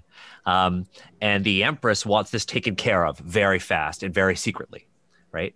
Um, the reason is in historical China, when there have been flood, famine, you know, other natural disasters, these are signs that the mandate of heaven is being shaken and that the gods are literally deciding that like you're not fit to be the ruler anymore. And these are all things that cause the emperor or empress to lose face. Right? So in our Dungeons and Asians campaign, it's all about the main characters, the shrimp, the foreigner, and the assassin, all trying are all working to ensure that the empress doesn't lose face. Right? And they're all doing and, this. and and that setup in and of itself creates another fun dichotomy because you know the the emperor obviously has that that court dynamic but then the the emperor themselves is beholden to the heavens and Exactly. and how does the how does the emperor empress in this case uh very very good decision there by the way um how does the empress curry favor with the gods or the with the heavens um so Exactly. it, it all Mhm. kind of come comes top down with, with that construction And the rules in which you engage with the heavens are also unclear. Uh, you have to be good to the people, but you also have to ensure that you are like a firm ruler and you maintain order. So, like being the emperor is a stressful thing because you have to A, maintain relationships with people, and B, maintain these informal relationships that you are unsure of how to navigate with heaven. And you are kind of caught in the middle. And that's a really cool thing that you don't see in TTRPGs. You don't see that in D&D because just like I am the king, I have been appointed and blah blah blah, right? You Yeah. don't see somebody who's caught in the middle of their people and them being the the child of heaven. And this isn't even made up. This is Chinese culture. This is Chinese history right there. Like you don't have to make that shit up. Mhm. Right? So and that, anyway, that that scenario is in other cultures as well. Anytime you have rulership based on divine right, that exists. So Disaster shakes faith in the divine right of the ruler. yeah, exactly. and- Yeah. But it's the nuances of the relationships that are that are in this network that yeah, you know they fail to do here. And uh, you know i will give them the benefit of the doubt. The idea of reciprocity in chinese culture like guanxi and face are all are very likely things that they might not have had access to or have ever heard of in the 80s Right. Right, that's true. So We it- have that concept in the West, though, of the I, Yeah, we- uh, you scratch my back, I scratch your back. but i think we- but i think but i think have for, Not the same. but I think it like just it's there's a lot there's a lot of difference in Chinese culture Right. with that, uh, and I think they Mhm. and of course like how you navigate, how you cultivate, you know, reciprocity. I I'll give them the benefit of the doubt in that they they Right. probably did not know or had access to information like this. Yeah. And like most like Agatha, you were like I didn't know how to articulate that until just now Yeah. and it's not yeah, a well-known thing. I only know about this because I'm actually writing about it in a TTRPG. Oh, Um, not, nice. N- not Avatar. I will say that not Avatar. It's a different one. okay. Um, I'm not sure when this one's being announced, um, but yeah. Um, so the, these are our suggestions on how this could be made better. Uh, so let's go to the land, Chukei. Um, and I Austin, read like- a little on this, so it made Okay. me laugh. and Austin, I know you've got Austin. I know you've got the map open. So if you, so yeah, so this area is is now a vast wind and drought swept plain. There we go, drought.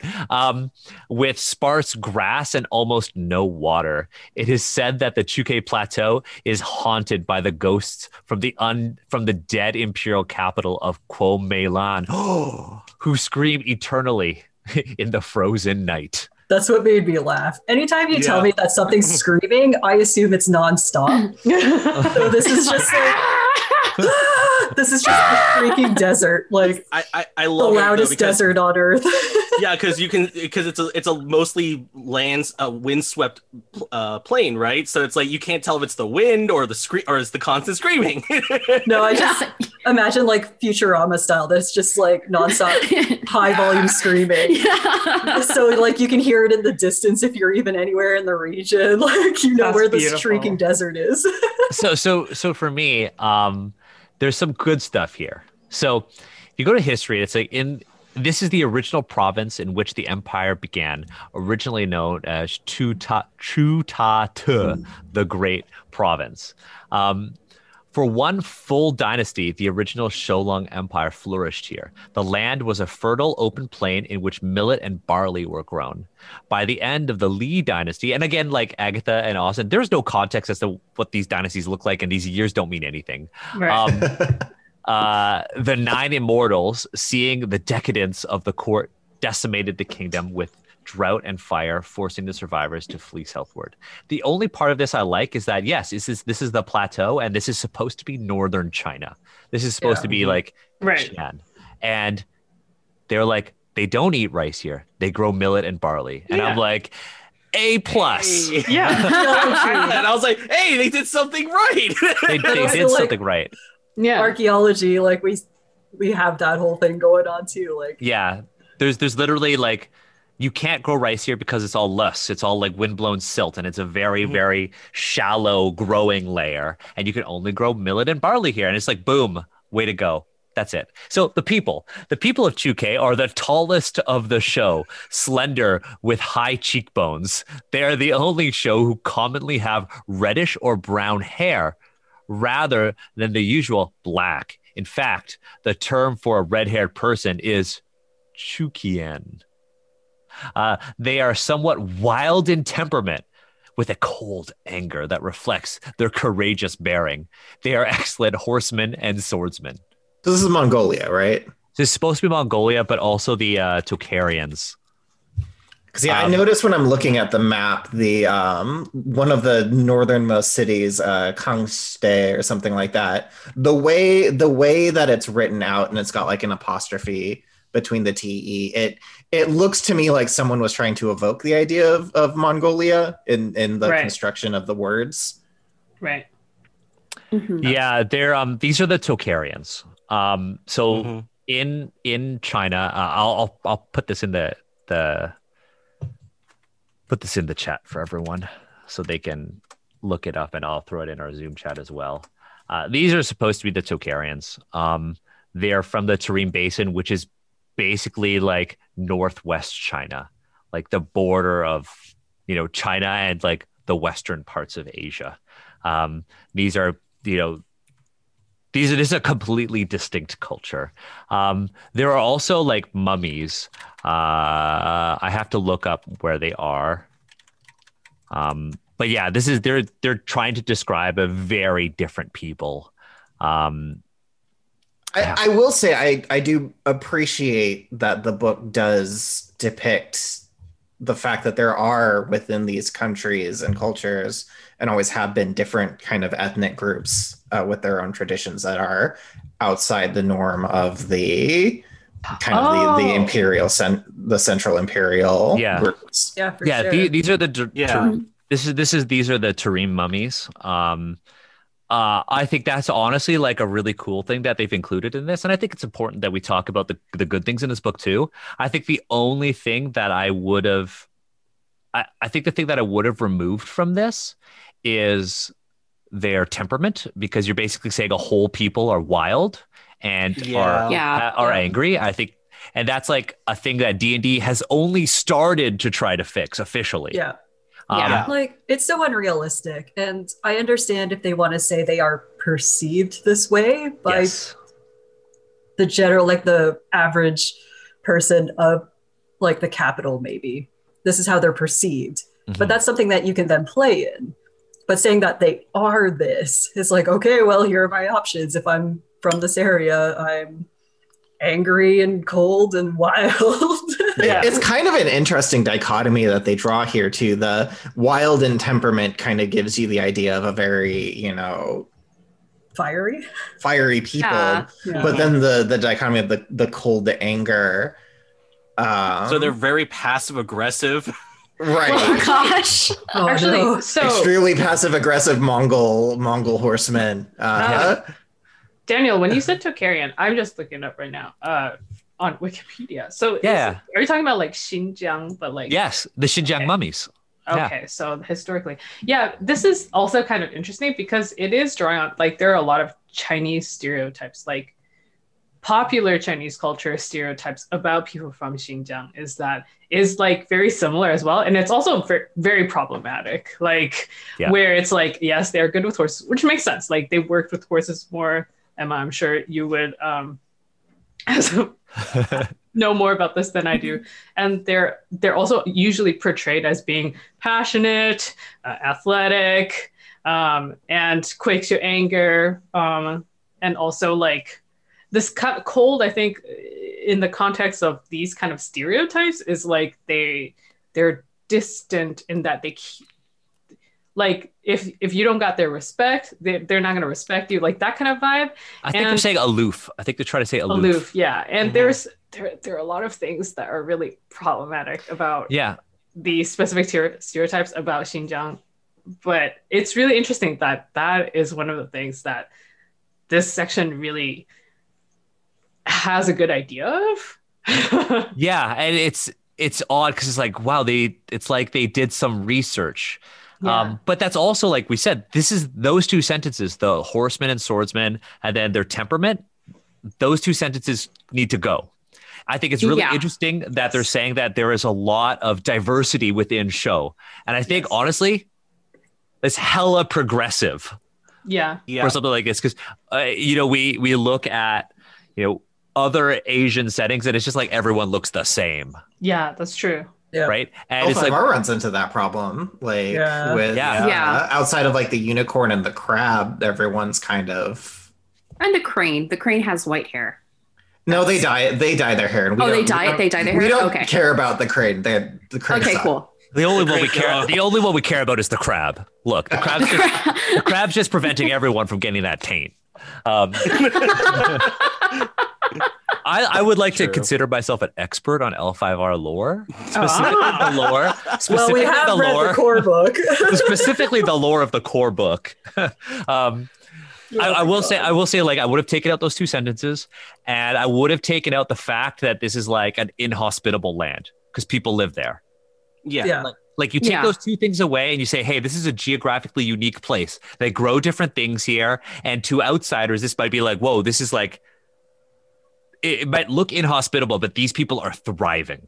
Right. Right. I would have said that. And then you, when you, when you, in your campaign setting, would you say a place is like, there are ghosts who go and scream Yeah. eternally, right? So I had to say scream eternally for the audio listeners. Um, Mhm. when you say that there's a place and there's like ghosts and it's like dead, the only incentive to visiting there is to raid tombs Yep. Yeah. and fight Right. Monsters. But when you say, you know, these people look different, they uh, have, they farm different ingredients, the land, they're thriving, they have knowledge that is outside that of the forbidden city, you Right. immediately open yourself up to more story options, Yeah. Mhm. right? Mhm. So, Looking at the map too, I feel like I got to point this out just um, geographically. So this is interesting. Uh, Chukei uh, borders uh, a, a large expanse called the Horse Plains um, up to the west. uh, and the Dragon Wall actually ends pretty much where Chukei begins, allowing an actual road access to this. Uh, there's a desert and then the horse plains um, just to the west of it. So it's it definitely in in geographic location evokes the idea of that final frontier where Yeah. civilization hasn't touched. Yeah, and also like I'm just going back to the descriptions that are here that are again really accurate about like Chinese stereotypes or like that have been like the the hair color too and the way that they refer to these people. Um hold on. and I think we should clarify you're saying Chinese stereotypes of, of other Chinese people. Yes, of people from Xinjiang and Yeah. like like the northwest of China. Sorry, yes, that's that is what I meant. What is in popular Chinese understanding of like of other Chinese people. Yeah. yeah. Because I um, think that's an important distinction to make because on this show we often talk about stereotypes of Chinese people, but people can hold stereotypes of oth- of themselves. And yeah. Oh I yes. think yeah, this is this Mhm. is one.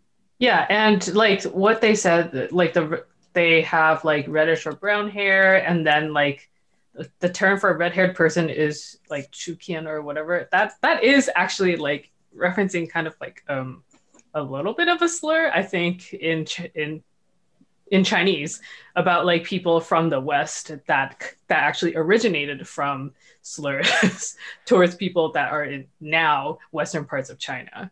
Um, so like the part that's close to e- Eastern Eastern Europe and That- stuff. So, that- so that- I find that really Yeah. interesting too. I, I find that interesting, but also a little jarring, right? Like we've got um, this really very strange um, setting with like the Forbidden City and or the not so Forbidden City, um, as well as a bunch of other stuff, and then we've got this very real Yeah. world opinion. Es- Yeah. especially about uh, especially now because of what's going on with the genocide Yes. in Mm-hmm. Xinjiang, Mhm. right? I think what Yeah. they could have done, and there is no way that the folks who wrote this would have known about that. Yes. That's and true. it- there, there's no way they would have known. Like I, I guarantee it.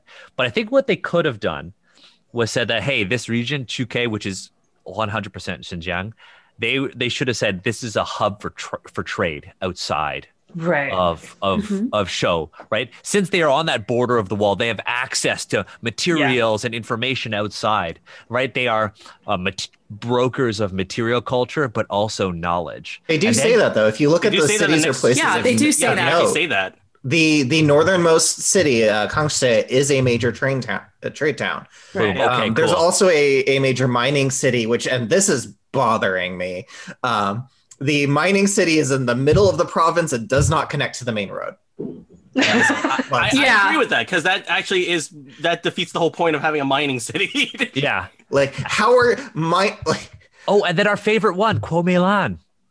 Oh Milan. Yeah, it's it's so it's it's a very strangely disparate description of this place that has fierce people. I guess the the general conceit that you're I guess someone who doesn't know would take away is like, yeah, this place is um basically like a deserted people ride around on horses and there's just eternal screaming from the monster city. Like that's that's and then there's a trade, but it, it just sort of there's not a lot of interconnectivity right? Right. like we're not getting a rich Right. tapestry of like the culture and the people The religion. who comprise yes the Mhm. religion there's not like a real beautiful little like microcosm here of Chukei it's just like it's very it's very facts, sparse facts. very brief yeah yeah yeah. Yeah, Yeah. and and I, I that does seem to be the case for every province it's just boiled down Okay. into a few paragraphs Yeah. so i which mean like really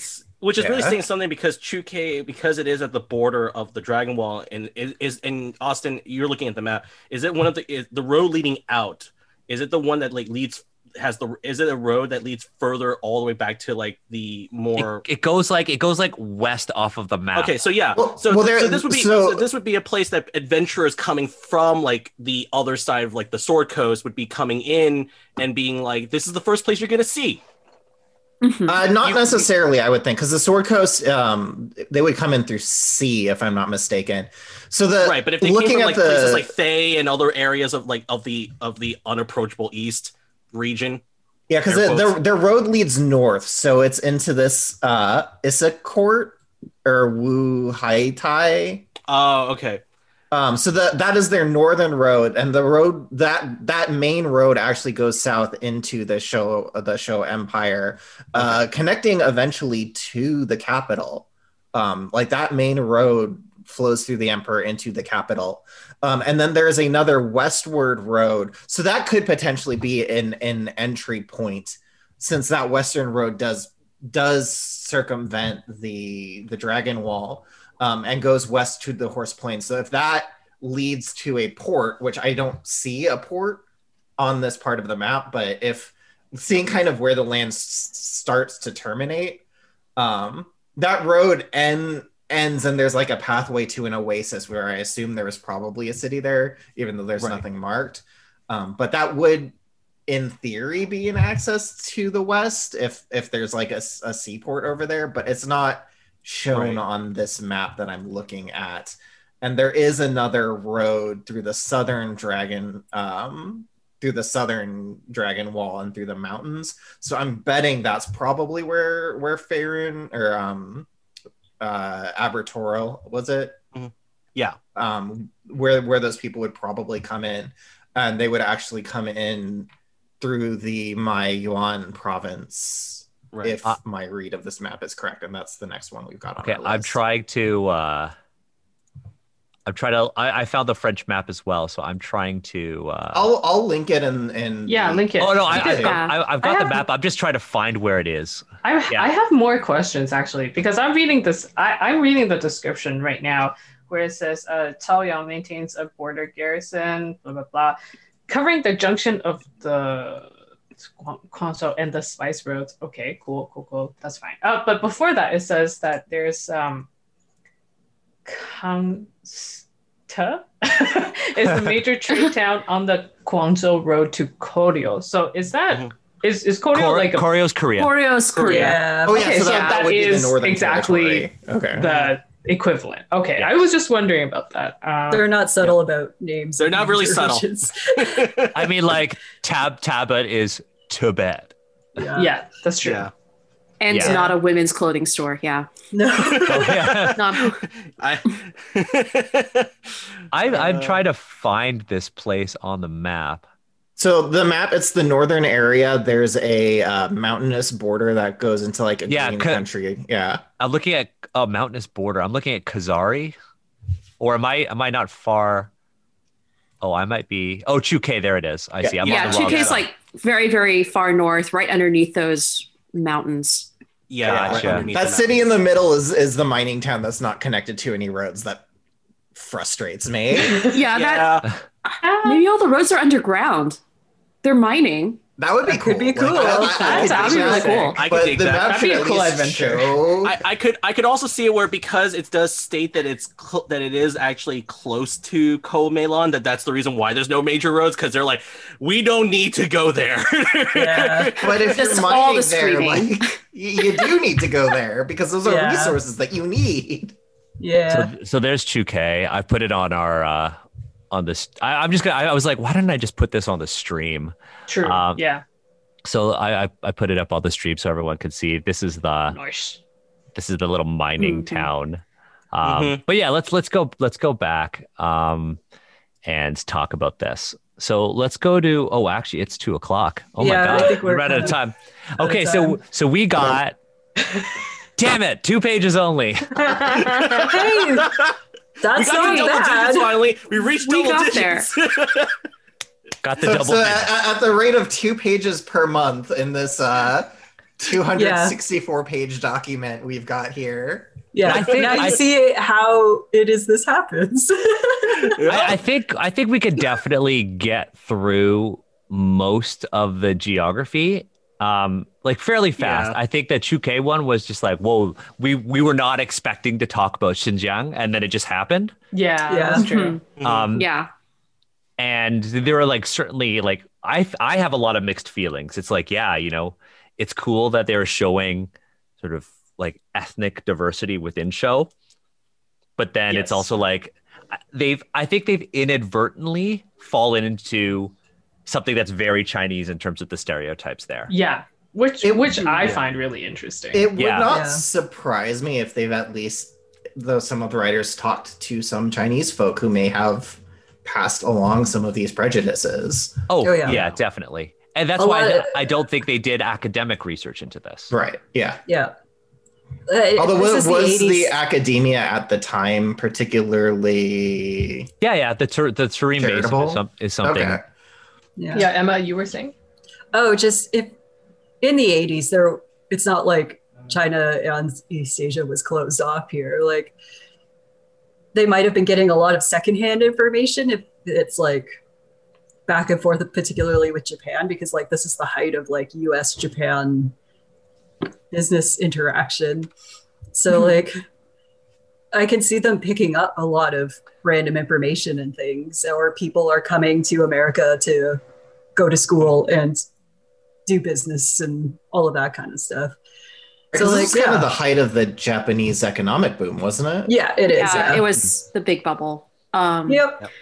Yeah, the thing that kind of just again uh, that that's what's I think what the reason why it feels so different is probably because I would not be surprised if this was written by someone else completely different, right? Oh, Um, okay. like Yeah. these these Yeah. books are as we've established it's usually a my cat sorry um Never apologize for cats. he's, he's so cute and he just wants to be around us um but we've established that these books one like there was probably not a lot of money put into them right? Um so there's probably less incentive to do proper research. But two there i'm guessing that like whoever wrote this section probably had to go talk like they, they definitely did talk to someone and they definitely brought in those opinions into this. And that's why it feels so discordant um, Mm. in a lot of ways. Well, I- and again that's just i think that's just like maybe just poor logistics handling perhaps on on Wazu's part back back in the day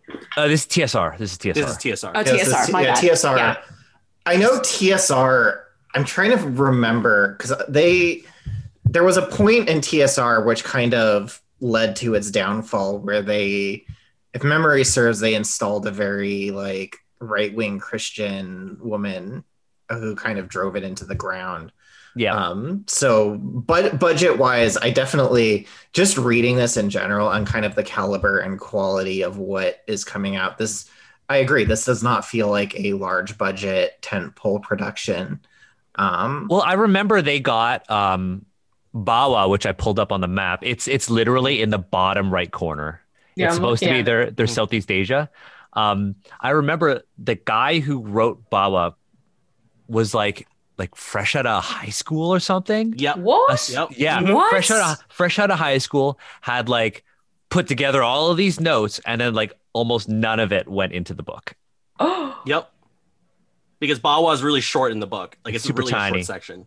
Yeah. It's a super tiny section. So like I Austin, I think you're 100% right about, you know, your your commentary on the the nature of the writing that went into this. Like I I like the quality is so inconsistent and it is so clear that there is not there isn't really a single vision right? Because everything is so out of order. The structure is just so poor. And i think that's the one thing that's holding us back as we as we read this. It's like it's hard to get a grasp of what you're looking at here right? Um Right, what we're what we're looking at is i feel like we would have struggled even more if austin hadn't had the map open yeah, that's true. Yeah, Mhm. that was really helpful. that was very helpful. I'm like the mining Yep. town. What? What? Oh god. Like I said, like I'm a logistics guy. Like I have to know that location. Like it's it's Yeah. I have to have that that s- spatial idea of what's going on here. Apparently, Hmm. Mary is now the logistics guy. Can you imagine on the fellowship? Mary's like, okay, fam, if we're gonna make it to Mordor, Just out this map. pulling on the, we have to take this route. We need this many supplies. Yo, Elrond, I need this much lembas bread. Let's like, How much better? Give us something gone better than lembas because this is crap. Did we have we heard back from the Eagles? No, we haven't heard back from the Eagles okay, yet. Ah, yo, okay, okay, fine. okay, yo, Gandalf, yo, Gandalf. I know you. You got friends with eagles. Bilbo told me. You think you can just fly us over there? And if I Has if your I- moth come back yet? if my, ma- if, my math, if my math is correct, if we drop the ring from this angle, it will land in the lava. Problem solved. I'm Mary. So many I'm things could have gone so Oh, much gosh. faster. Wow. Uh, Uh, look, This is like, the AU that we need. Yes, it's true enough. let- True you know, our next stream is gonna be let's like let's rewrite Lord of the Rings. That's where Lord of the Rings. Oh. Oh. that that said, like you know, like based on this conversation, I'm so happy. Like I miss Mackenzie, but you know, I'm happy that Austin, Mackenzie, Austin, and Agatha, you both have joined us because your insight has been, you know, very unique and has contributed a lot to this conversation. Um, I definitely love. I love how we brought a lot of our real life experiences and our cultural knowledge into this episode. Um, I feel like every single month we get better and better um, at this. Um, that said, if you want to follow these amazing people, all of their socials are on screen. If you're listening to the audio, all of their socials are going to be in the description. Uh, please follow them. Go to unbreakablerpg.com, buy Unbreakable Volume 1, buy Unbreakable uh, Revolution, Unbreakable Volume 2, 3, and what's the what's the- Pathways. Pathways. Buy all four Unbreakable books that come out this year. Support Asian creators, right? Support independent publishers like Austin. And pre-order Candlekeep Mysteries at your local. and you know, like hire Emma and Agatha as cultural consultants. And yo, listen to Michelle's MTG podcast. Thank you. Like we try. look, like this, like we're trying here on Asians Represent, and I'm so grateful for all of you who are listening to the audio, watching us live, or watching us on YouTube. It means the world to us, and I'm just happy that we get to have these conversations because even if nobody was watching or listening, the fact that we're talking about this and the fact that we're sharing our experiences has certainly enriched is enriching for me as a creative and as a designer. yeah, for sure. Yeah, Like Mhm. bless up y'all. I'm very happy to be here as well. Me too. All the Yeah, time. this was Yeah. a lot of fun. I I appreciate you guys uh, having me Yeah. on, so I can scream about roads. Why are there no roads?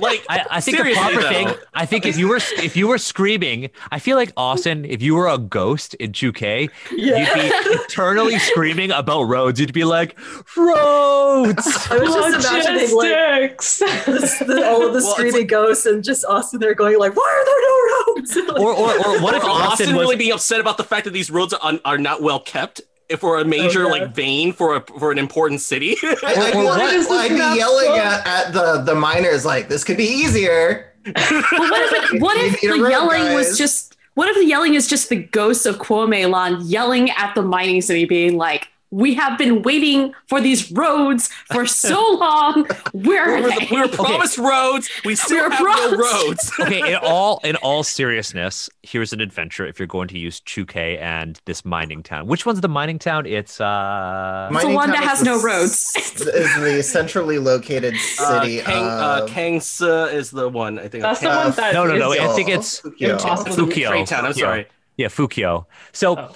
here's here's an adventure. You're going to Fukyo and you encounter ghosts. And there are all these ghosts of maybe laborers. And one of them stands out. Looks like Austin. One of them stands This one One was has long hair and a ponytail. well, this one was a magistrate of this mining town. And they all died because they couldn't get supplies. There was a big drought. Maybe there's some sort of event. And in order to send these ghosts off to the afterlife, y'all got to build some roads. And Yeah. the players Mm. build a road and it connect it finally symbolically connects the mining town to the rest of, you know, the literal pathways around Shou Lung. And the ghosts are just like the ghost of Dope. Austin is finally just like, finally they vanish. Yeah. And the- Oh, and so make streets- you The Emperor obst- pays and if you for want obstacles, you have to actually get proper permits to build the roads. oh my gosh. Oh, and so then that, does that mean you have to go to the other ghost bureaucrats? And it's just an adventure of role playing and negotiating with ghosts. And you have to give them gifts. yeah, you have to offer. amazing. You have to give them gifts. You have to get like the paper paper stuff. You got to burn it. Yo, Jackie, you gotta burn Jackie, also, you gotta money. you You gotta gotta find the old money. documents where the emperor pro- like promised funding. Exactly. For Oh my god. Yo, Jackie, this is my Bureaucracy this is this is my this is my unbreakable volume three pitch. Do you accept? I would accept it. Uh, that said, everyone, thank you for tuning in on Twitch, YouTube, or the podcast. We appreciate y'all, and just have a great day. Bye, everyone. Yay. Bye. Bye.